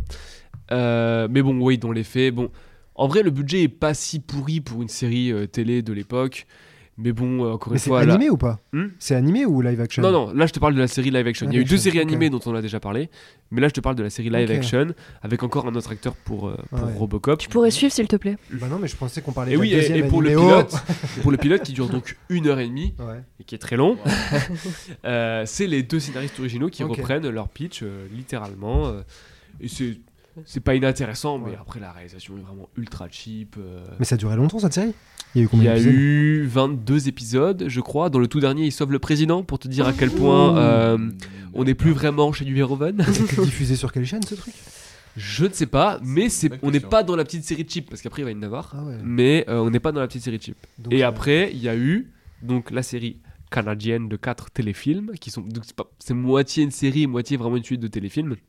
Sorti en 2001, je crois, qui est souvent connu sous le terme Robocop 2001, mais on dit aussi Robocop Prime Directive, parce que tu sais, c'est une référence aux fameuses 3 directives prioritaires en français, plus ou moins inspirées de Asimov, version policière en gros, hein, bien sûr, et qui du coup table un peu là-dessus, qui lui aussi parfois reprend cette idée d'un truc de Détroit, enfin c'est un peu le méchant principal des 4 téléfilms, et qui est là, qui éclate les limites du cheapos, hein, c'est vraiment en 4/4, et en fait il s'est 3 toiles en arrière-plan pour faire croire que c'est Détroit City, c'est sur Prime en VF. Alors je ne sais plus comment s'appelle l'acteur, mais il est incroyable, vraiment ça vaut le coup juste pour voir le mec qui joue RoboCop. Bah, comment dire ? En fait, je te demande pourquoi ils l'ont pris lui pour le mettre dans le costume, parce que Verhoeven avait dit qu'ils avaient choisi Weller justement parce qu'il avait une mâchoire très carrée, etc. Et lui, vraiment, je l'aurais pas casté en Robocop, quoi. C'est compliqué. Il a un côté un peu béné, un peu gentil. Je suis persuadé que ça doit être un bon acteur à côté de ça, mais c'est ça. Mais pas là. Là, ça marche mais pas du tout. C'est hallucinant, c'est vraiment un personnage de dessin animé. Il s'appelle Richard Eden. Il a pas de page Wikipédia, donc. Non mais en vrai, on sent qu'il est content de jouer RoboCop en soi. Ah bah ensuite, n'importe quoi. Voilà, oui. Dans le scénario, il y a un deuxième RoboCop un peu méchant qui était son ancien ami, qui se fait buter par un mec qui s'appelle RoboSquelette. Non. Premier épisode. Non, j'adore. Donc on n'est pas vraiment sur du Verhoeven. Okay, mais j'ai passé 6 heures de mon temps dessus, quoi. Donc je vais y passer au moins 1 heure à en parler parce que j'ai souffert pour et vous. Ce sera c'est dans sur une Prime partie de la réunion, tu seras tout seul. D'ailleurs, c'est vraiment très très drôle parce que tu tapes Richard Eden sur Google Images et t'as 4 types différents. Du coup, je ne sais pas lequel c'est. Non mais voilà. En vrai, c'est très cheapos. Mais alors par contre, quand t'as un peu tout vu, il y a un truc qui est assez amusant. Ah non, il a juste très mal vieilli. En fait, c'est la même personne. Autant pour moi. Oh là là, la violence. Pauvre personne. On pense à toi, Richard. Ce qui est assez intéressant, je trouve, c'est que au-delà du côté un peu satirique que certains essayent de piquer un peu comme ça, le truc qui revient dans à peu près tout ce qui a été produit autour de RoboCop, c'est ce truc des news en fait. Tu sais, des parodies. Et dans ce truc de Prime Directive, dans le 2 notamment, je crois, il y a des moments où tu t'ennuies profondément parce que c'est vraiment très très très laid, quoi. Ouais. Et tout d'un coup, t'as ces interludes à la RoboCop. Et là, c'est de l'animation et c'est la pub pour une série d'animation ou une mascotte ou je sais pas quoi d'un super robot qui tue des SDF. Quoi? Et du coup t'as un slogan qui fait ouais il bute plein de SDF, c'est super cool pour Détroit, et là tu te réveilles direct quoi, tu fais, tu fais oula d'accord, où partez-vous, okay. Et on sent que les mecs s'amusent en fait avec ce truc là, ouais. Et d'ailleurs voilà ce scénariste dont j'écorche le nom à chaque fois donc dites-le moi, Neumeier. Voilà, qui, sur Starship Trooper il a un peu recyclé ce truc là, ouais. Qui est devenu vraiment culte hein, Would You Like to Know More, on sent que c'est un truc qui lui plaît, et en fait qui plaît aux gens qui se réapproprient ce truc là. Dans la série animée t'as le newsbite là avec le qui revient souvent et qui parfois donne des trucs assez amusants, mais oui non sinon le reste Robocop 2001 il y a un Robocop méchant qui était avant son ami Robocops, allez on y arrive, bah il y a deux Robocop voilà. Il y a un membre de la famille de Robocop, je crois, c'est son fils qui devient méchant, mais en fait il se repent, tu vois. Ok, donc ce serait. Bon, est-ce qu'on peut l'arrêter là parce que voilà, j'en peux plus de cette série. C'est ce que j'allais dire. Donc du coup, ça ce serait clairement le côté obscur de Robocop que personne ne cherche ou ne voudrait voir. Sauf en fait. Mathieu. Sauf Mathieu. Tendre un piège à quelqu'un apparemment. Mais qui s'appelle complétiste. Excusez-moi. Et donc du coup, donc ça c'était quoi ? C'était fin 90. Là alors la série. Ne relance pas. La première série, je me rappelle plus exactement, je pense que ça doit être fin 80, début des 90 ou un truc comme ça. OK. Prime Directive, donc le truc canadien, c'est 2001. OK. Ah ouais, OK. Et c'est début cheap, des années 2000. C'est plus cheap que la série animée de la fin des années 90. OK, donc début 2000, il y a ce truc-là qui existe, voilà. Et ensuite Robocop, je crois qu'il y a eu quelques jeux vidéo, 2-3 trucs à droite à gauche, mais sinon comme l'a si bien dit Antoine, Robocop, il a été foutu au placard pendant un très long moment, jusqu'à ce que on le ressorte passé la décennie 2010 pour faire un remake. Et voilà. D'abord confié à Darren Aronofsky, toujours dans les non, pour de vrai. Ouais, pour de vrai, bien sûr. Non, il était réellement engagé. Il était partout. Ouais, il a failli faire Wolverine, il a testé, bien sûr. Tous les projets foireux hollywoodiens, il était dans le coup. Aronofsky sur Robocop. Et il voulait faire un Robocop dans l'ultra futur. Ça partait très très loin. Mais de base, l'idée, en fait, déjà dès 2005, donc c'est dire. Donc en 2005, il commence à se dire on se ferait pas un petit Robocop à l'ancienne quoi. On dirait qu'ils regardent le film avec une pizza, tu sais. On ferait pas un petit Robocop ? Allez, c'est parti. Et donc à ce moment-là, effectivement, Aronofsky est pressenti pour être le réalisateur. Lui, de son côté, les gars, si on prenait le mec qui a fait pi, c'est une bonne idée. Et qu'a foiré le Batman qui s'est jamais fait, enfin bref, le nombre de projets, on les compte même plus, les projets avortés d'Aronofsky, on y passe la nuit, une réunion entière. Exactement. Mais du coup donc lui il a jamais rien confirmé. Le studio a continué de mettre des billes et de faire comme si le projet allait bien se passer en fait. Il a toujours rien confirmé et jusqu'au moment où j'imagine le studio a été le voir pour lui dire bon qu'est-ce que tu fais Darren quoi, et Darren il a dû lui dire non en fait moi ça m'intéresse pas vos conneries quoi. Place. Voilà, j'ai vu et c'est ce qu'il a été faire d'ailleurs. Ouais, voilà. J'ai vu quelque part aussi que la MGM était un peu dans la merde financièrement. Alors je sais pas à quel point c'est fiable, absolument. Mais que du coup ça a participé à la décision de pas concrétiser la version d'Aronofsky, qui était vraiment du pur la pure science-fiction. Tout à fait. Ils se sont rendus compte qu'en fait que c'était pas du tout rentable. Et donc ce qu'ils ont fait, c'est qu'ils se sont dirigés vers le réalisateur brésilien qui venait juste d'exploser avec Troupe d'élite 1 et Troupe d'élite 2 qui ont été des plutôt beaux succès. Et du coup MGM s'est dit tiens vas-y en plus ce cinéaste étranger, en plus il a fait deux films qui ont plutôt bien fonctionné, Cinéma politique, Robocop, c'est pour lui. De toute façon, chaque Robocop suite en tout cas a été fait dans la douleur. Tous étaient réécrits 15 fois, l'autre s'échappait au réal. Le premier c'était une absolue catastrophe. Hein. Ouais, bien sûr. Tous Weller il dit que c'est une de ses pires expériences parce que le costume, les scénaristes étaient jamais satisfaits parce que Robotin a fait et du coup ils passaient leur temps à redemander des redesigns et Weller il est rentré dedans après 12 heures le premier jour alors qu'il s'est préparé avec un tout autre costume et c'était une torture pour lui. Oui, Robocop ça s'est jamais bien terminé en termes de tournage. Ça n'a jamais été la condition pour que le film soit bien ou pas bien. Voilà, exactement.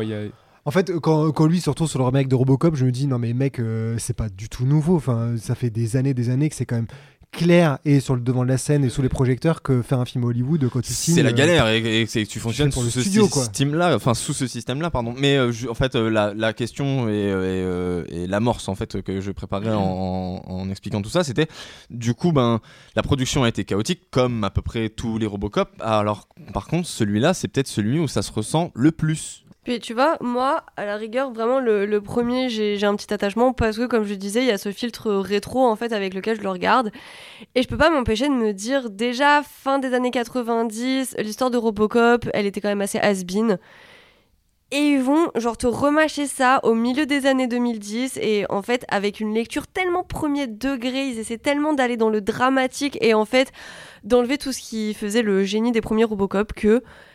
bah juste on s'emmerde en fait devant, c'est plat, il se passe rien, il y a peut-être allez, une scène de combat, d'entraînement qui est cool, mais sinon le simple fait par exemple d'avoir donné un timbre de voix et une voix humaine à Robocop, je trouve ça complètement débile parce que ça annihile en fait l'idée de l'homme et de la machine qui se confondent, parce que là on essaie clairement de nous dire c'est clairement un gars qui reste 3 bouts de tissu qu'ils ont foutu dans une machine, mais qui quand même reste humain, parce que regardez, il part comme un humain, et il a sa femme, il retourne à la maison, et oh là là, que c'est dramatique, et que...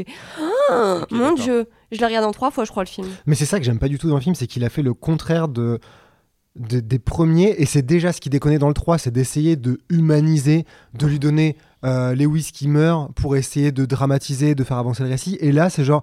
sa famille, sa femme, l'enfant, ils sont au centre du scénario et c'est comme tu dis tout le temps surdramatisé. Et genre un des nœuds dramatiques, c'est que il doit se reconnecter, sa femme, son enfant est déconnecté. Papa, tu m'as pas reconnu avant d'aller chercher ton bouquet de fleurs et d'être sur la scène. Mais j'ai pas du tout envie de voir ça. En plus, c'est écrit avec des gros sabots, donc c'est juste gros. Je vois Antoine qui a juste envie de me sauter. Ouais, c'est ce que j'allais dire, c'est ce que j'allais dire. Nul, quoi. Alors dans la catégorie Antoine a tort. Moi j'aime bien ce film. Alors comme tu disais, hein, c'est un film qui est tout cassé de partout et ça se voit, mais et en fait, je dirais, c'est même un truc, quand je vois le remake de Robocop, je vois ce qui pour moi marche quand même sur toutes les suites de Robocop, c'est que le concept de Robocop en lui-même est tellement fort que même sur les suites les plus bouseuses, t'auras forcément au moins, et c'est ce que tu disais aussi sur les séries, finalement, t'as toujours au moins une scène qui se démarque ou des scènes. Et je trouve que pour moi, de toutes les suites de Robocop, le remake est celui qui, de loin, arrive le plus à moi, non seulement me divertir, mais aussi à avoir des scènes qui m'interpellent réellement. Et pour moi, justement... l'idée de génie, mais qui malheureusement est aussi la principale limite du film, c'est qu'ils ont pris le problème inverse. En fait, ils se disent, là, la problématique du premier Robocop, c'est que il est une machine et il doit comprendre qu'en fait, il y a une part d'humanité en lui, donc il doit refaire ce parcours-là, tu vois, de se rendre compte, en fait, je suis Alex Murphy. Là, c'est l'inverse. On lui dit, dès le départ, en fait, tu es Alex Murphy, mais tu es dans un corps de machine. Et donc là, c'est lui qui doit se demander à quel point je m'efface derrière la robotique, et ce qui arrive au fur et à mesure où en plus on lui baisse son taux de dopamine. Tout à fait. En fait, on lui dit d'ailleurs le système, l'IA prend le dessus dans les combats alors qu'elle ne devrait pas. Enfin voilà, que petit à petit, il perd cette humanité, il doit la retrouver. En fait, il y a le parcours inverse. Le problème, c'est comme après, ils essayent de te remettre les scènes cultes du premier Robocop ou le plus ou moins le parcours psychologique du premier Robocop, tu vois en fait que ça marche pas. Du coup, tu vois qu'à passer la première heure, ça ne marche plus. Mais pour moi, il y a quelques passages dans ce film-là qui me chopent vraiment aux tripes, et notamment pour moi la scène qui est de loin la meilleure scène de tout Robocop exclu le 1, c'est quand justement il découvre en fait, quand il y a cet effeuillage qui se fait, où on lui dit on vous montre qui vous êtes réellement, et on enlève le robot, et il n'y a plus que ses poumons, son œsophage, son crâne qui est ouvert et son visage et sa seule main là, qui est même pas c'est même pas le bras, rattaché, c'est juste la main quoi, tout à fait, ouais. Qui est toute seule et où c'est Rayman. C'est Rayman.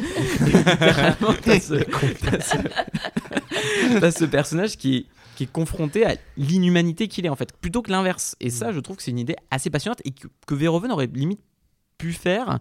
Tu vois, enfin, je trouve qu'elle a un côté Verhoeven, cette séquence-là, qui moi me parle énormément. Alors que moi c'est drôle, c'est une des séquences que je trouve le plus ratée. Justement parce que normalement on comprend que c'est censé être un des pivots du récit et un des moments vraiment très très très forts du scénario, et bon déjà je trouve qu'au niveau de la réelle et tout ça le moment marche pas, mais ça c'est autre chose.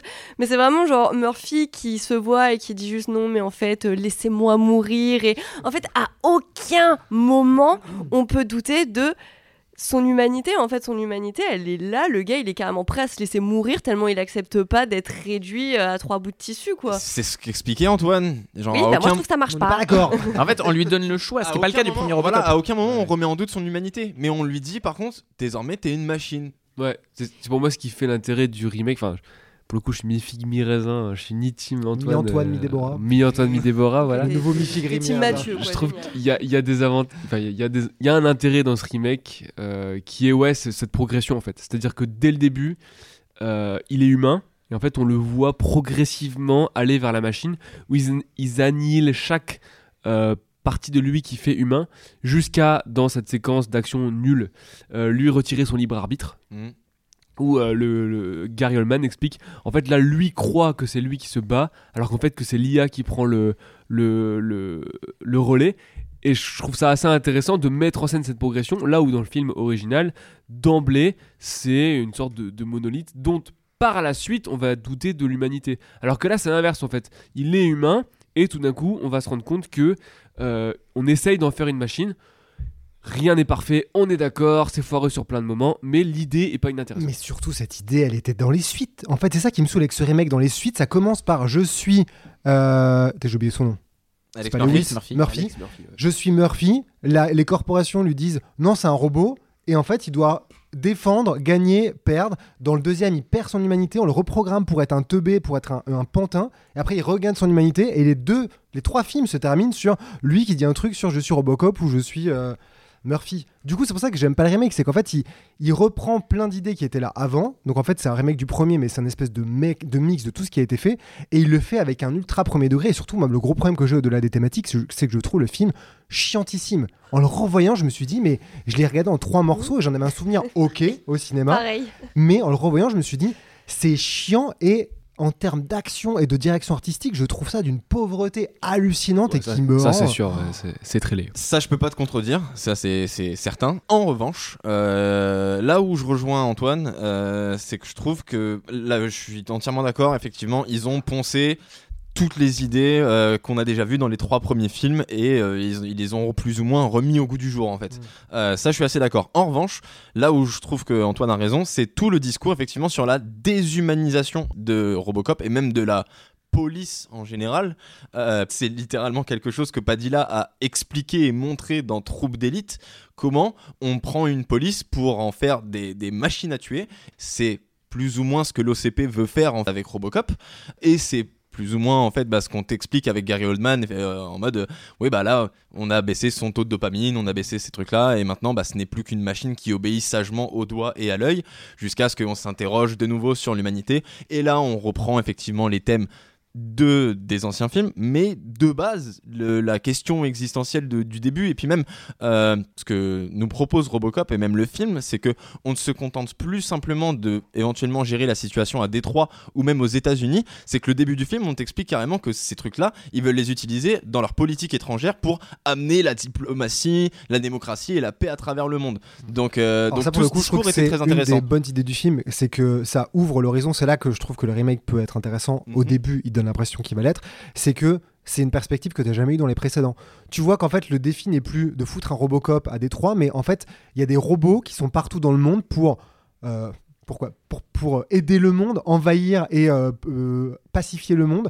Et le débat, c'est juste est-ce qu'on peut l'importer aux États-Unis. Alors là, il y a le gros truc de ce film là, c'est l'émission de Pat Novak, Samuel L. Jackson, qui explique, explicite et gerbe toute la satire qu'il y avait dans les précédents films. Samuel Jackson, je l'adore, mais qu'est-ce qu'il est relou, putain, genre il se la joue présentateur de télé, ça va. D'autant qu'il sert à rien, c'est l'équivalent du Fox News, c'est tellement surjoué que... oui, mais est-ce que c'est pas finalement totalement cohérent avec ce qu'est la télévision américaine et même ce qu'est la culture américaine de cette période-là, parce qu'on est quand même à la période où Alex Jones est au top, tu vois, c'est à la période où finalement ce manque de subtilité-là qu'a le film, finalement le manque de subtilité qu'a la société américaine à ce moment-là. Alors plus que Pat Novak, moi ce qui m'intéresse beaucoup plus, c'est cette figure jouée par Michael Keaton, du dirigeant vraiment, qui lui en fait est l'équivalent du Jeff Bezos, du Elon Musk, et ce qui est encore plus drôle, c'est que des années après... Amazon rachète la MGM et que véritablement aujourd'hui RoboCop appartiennent plus ou moins à l'équivalent de l'OCP de notre monde en fait. Ça. Mais en fait c'est cool parce que tu vois, justement moi je me dis c'était la façon de faire RoboCop, c'est-à-dire aujourd'hui faire un remake de RoboCop peut-être plus équilibré que celui-là, ça serait pas forcément idiot parce qu'en fait celui-là il a des problèmes, mais tu vois que pour un film de 2014 il évoque pas mal de trucs que les blockbusters plus récents reprendront derrière, avec notamment cette idée de la figure, parce qu'ils le disent dans le film, de l'entrepreneur, ce fameux putain de terme de merde là, de tous ces gens de la Silicon Valley qui aujourd'hui sont les méchants de nos films en fait, tu vois, les Jeff Bezos, les Elon Musk qui il y a encore quelques années étaient plus ou moins adulés, et aujourd'hui c'est eux les méchants des grosses franchises qu'on regarde, et c'est en fait RoboCop c'était la façon qu'ils qu'il fallait avoir pour moderniser, bien sûr, pour moderniser le concept. Et il y a encore tout un tas d'autres thématiques. Il y a le terrorisme, il y a la dérive sécuritaire des États-Unis avec plus ou moins l'équivalent du Patriot Act en fait. Enfin, il brasse tout un tas de sujets. Mais effectivement, là où je rejoins, je suis un peu comme Mathieu, à savoir, genre, je suis vraiment partagé avec le film. Quoi, c'est facile, un peu entre les deux. Non, en fait, il y a des trucs qui sont un peu drôles avec Samuel Jackson, c'est quand il dit pourquoi l'Amérique est si robophobique et plus jamais ça, plus jamais de soldats américains qui seront victimes de quoi que ce soit d'attentat. En fait, c'est marrant, c'est vraiment ultra grossier, mais je trouve que c'est la partie du film qui est la plus amusante parce que non, c'est plus des petits encarts publicitaires, c'est vraiment, t'as carrément une émission en live qui est constamment interrompue. Alors, vu comme t'as l'air de le dire, en fait, ça arrivait en fait dans les séries, donc je n'ai pas été jusque-là. Donc, même ça, c'est pas, tu sais, des trucs qui viennent régulièrement interrompre avec des rendez-vous, les crunch news. Après, dans les séries, il y a vraiment le côté petite pause, catch rigolo, un peu satirique, alors que dans le remake, ils en ont fait un moteur narratif complet, ce qui en soi n'est pas inintéressant, mais comme tu dis, c'est ultra grossier avec ces hologrammes. Les deux protagonistes que sont du coup le personnage de Michael Keaton, qui d'ailleurs à l'époque jouait un peu toujours les entrepreneurs un peu cons, parce que je crois que c'est lui qui avait joué dans Le Fondateur, tu sais, le truc sur les mecs qui a volé McDonald's pour en faire son truc. Et de l'autre côté, t'as, je sais plus comment s'appelle l'acteur, mais je l'aime bien, Second Couteau, qui on voit tout le temps, qui joue le sénateur qui propose, qui est cuté en direct. Voilà, genre, c'est ça, en mode machin, c'est un peu à la... Le sénateur Dreyfus, mais j'ai plus le nom de l'acteur. Ouais, mais ça, c'est la loi de Dreyfus. Peut-être qu'aux États-Unis ça passe comme subtil, mais en France, c'est compliqué. C'est pour ça que ça m'a autant marqué. Après, la meilleure idée du film, je trouve, c'est... ça reste de faire le robot parfait américain made in China. Ça, c'est le truc que je trouve le plus satirique et drôle. Et surtout, c'est pas marrant, surligné, c'est pas genre il est fait en Chine, made in China. C'est juste quand il sort de l'entrepôt, tu te rends compte qu'il est au milieu de la Chine et que le truc, il est fait made in China pour être vraiment le porte-étendard de voilà ce que c'est l'Amérique et voilà ce que c'est faire américain et protéger l'Amérique. Et c'est made in China, quoi. C'est génial. Et ça mène à un autre truc aussi, je trouve, c'est que tu vois, alors monsieur là disait que le film est laid, je suis pas du tout d'accord avec ça, même si Détroit c'est laid de base, donc forcément c'est un peu grisâtre, mais en termes de mise en scène, je trouve qu'il y a un truc vraiment intéressant dans cette version là, c'est qu'on parlait de stop motion et de la réussite de la stop motion sur les précédents films. Là c'est un film qui évidemment on se dit là il y a du CGI partout machin et tout, mais du coup il se pose la question et je la trouve assez intéressante. Ça va avec cette déshumanisation de Robocop. C'est comme tu as plus de vues subjectives, où surtout il se fait apparaître devant les yeux des caméras de surveillance, des trucs, des dossiers de la police qui littéralement obstruent son regard. Tu as une figure que je trouve assez intéressante dans ce Robocop-là, qui est celle du travelling circulaire, où la plupart du temps les personnages sont de toute façon dans des décors plutôt blancs avec des écrans partout qui tournent autour d'eux et qui en fait changent l'arrière-plan en permanence autour d'eux. Et Robocop lui-même évolue dans ce milieu-là et en fait doit apprendre en cours de film, notamment dans la première séquence où tu le vois avec le costume quand il rêve d'être avec sa femme et qu'en fait d'un coup on te révèle que non, il est dans le labo, il a déjà l'armure. T'as ce truc où il doit apprendre à voir et qui doit apprendre justement à passer cette déshumanisation qu'on lui impose au fur et à mesure et qui est presque un appel envers les gens aussi à se réveiller face à cette corporation qui prend du pouvoir tranquillement. En vrai c'est super intéressant ce que tu dis sur Détroit, parce que quand d'ailleurs ils en parlent de Verhoeven etc. après le film du premier Robocop, sur le fait qu'au moment où ils ont tourné Robocop, le côté complètement déserté de Détroit, qui est ensuite devenu un sujet de pop culture en fait, c'était pas encore complètement là. Et qu'ils ont vraiment chopé un truc avant que ça se transforme en ruine absolue, que récemment... toute la fiction en parle, un cinéma d'horreur, It Follows, Barbarian récemment, ce côté Détroit, la périphérie complètement, la ville fantôme quoi, c'est un truc qui revient. Et en fait le remake, il y avait un boulevard en fait pour parler de ça, tu vois, de ce que c'était que Détroit. Et je trouve personnellement qu'il n'en fait pas grand chose, là où le fait ce truc du remake, ça a été fait. Je pense par exemple au remake de Candyman, qui parle de gentrification. Alors on aime ou pas le film, bien sûr, ça a fait un gros débat quand il est sorti, mais le premier film parle de problématiques sociales, etc., de ce que c'est que la lutte des classes dans la banlieue, tout simplement, des gens qui sont complètement en dehors des programmes d'urbanisation, ce genre de choses. Et le remake où en fait on dégage, qui est Carbini Green, je crois ça s'appelle dans l'original et dans la suite du coup, qui est un vrai quartier d'ailleurs, et qui est vraiment dans la vraie vie a été gentrifié, enfin qu'on a tout rasé et on a fait des super buildings bobos par-dessus quoi.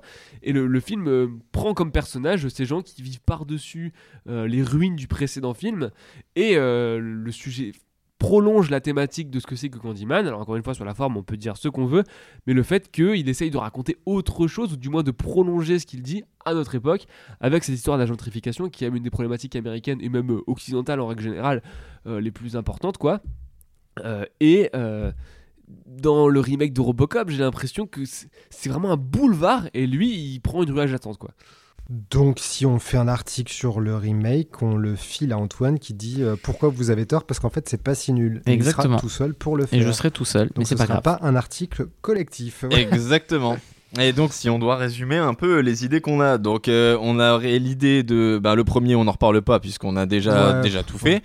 Sur le 2, ce serait une espèce de mal-aimé, en fait, pour expliquer que... C'est la meilleure suite, en fait, peut-être. Ouais, en plus, on a même pas dit, genre, c'est fait par le mec qui a fait l'Empire Contre-Attaque, quoi. Truc marrant, d'ailleurs, c'est son dernier long métrage de cinéma, donc ça s'est pas très bien passé pour lui par la suite. Okay. Le mec a une carrière, quand même. Et le mec a une carrière fascinante, parce qu'il a fait des films en solo qui sont un peu oubliés, mais qui sont vachement bien, genre Les Yeux de Laura Mars, par exemple. Après, il y a eu l'Empire Contre-Attaque, et ensuite, il a été un peu enfermé dans ce truc-là, et donc Robocop 2... C'est marrant, okay. Son chant du signe malgré lui. Donc le 2, donc ce serait donc le mal-aimé et peut-être la meilleure suite de Robocop qu'on n'a pas. Le 3, c'est clairement l'accident sympathique. Oui, carrément. Voilà, sympathique, comme ça. Et peut-être un mot un peu trop sympathique avec le film pour le coup. Voilà. Rigolo. Et du coup, ben, pour celui remake, on n'a que Antoine qui est un ardent défenseur, mais sinon on s'accorde à dire qu'il y a des chouettes idées qui sont malheureusement soit pas exploitées, soit mal exploitées. Bah alors sinon, ce qu'on peut faire, c'est que on peut toujours faire un classement. Ça, on peut faire un classement de Robocop. Cool qu'on s'écharpe là-dessus, ça se fait. Voilà. Après, il y a le risque que ce soit un classement qui ressemble un peu à personne parce qu'on n'est pas trop d'accord. Je sais pas trop. C'est le risque. Surtout qu'on passait le Robocop 1 évidemment en premier. C'est un petit peu tiède. Ouais, mais tu vois, que si jamais alors, on en parle depuis un bail quand même. Et finalement, le plus intéressant, c'est de discuter des suites, quoi. Parce que bon, ça c'est vrai. Et en plus, si jamais éventuellement on fait un article comme ça, c'est-à-dire qu'il arriverait quoi ? Donc dans quoi ? Dans 1 à 2 semaines ? Et du coup, ben, clairement, avec The Last of Us et Ant-Man 3, ben, ça va être perdu au beau milieu de tous les autres articles. Est-ce qu'on inclut les téléfilms canadiens ? Non. Je pense pas, ça m'étonnerait. Qu'est-ce qu'on fait ? On voit ça la prochaine fois ? Ouais, de toute façon, ça fait longtemps qu'on parle, là, c'est un peu chiant. Donc, Ok. Bon, bah, fin de rue. Ouais. Merci. Ouais. Prochaine fois. À la prochaine. Merci. À la prochaine.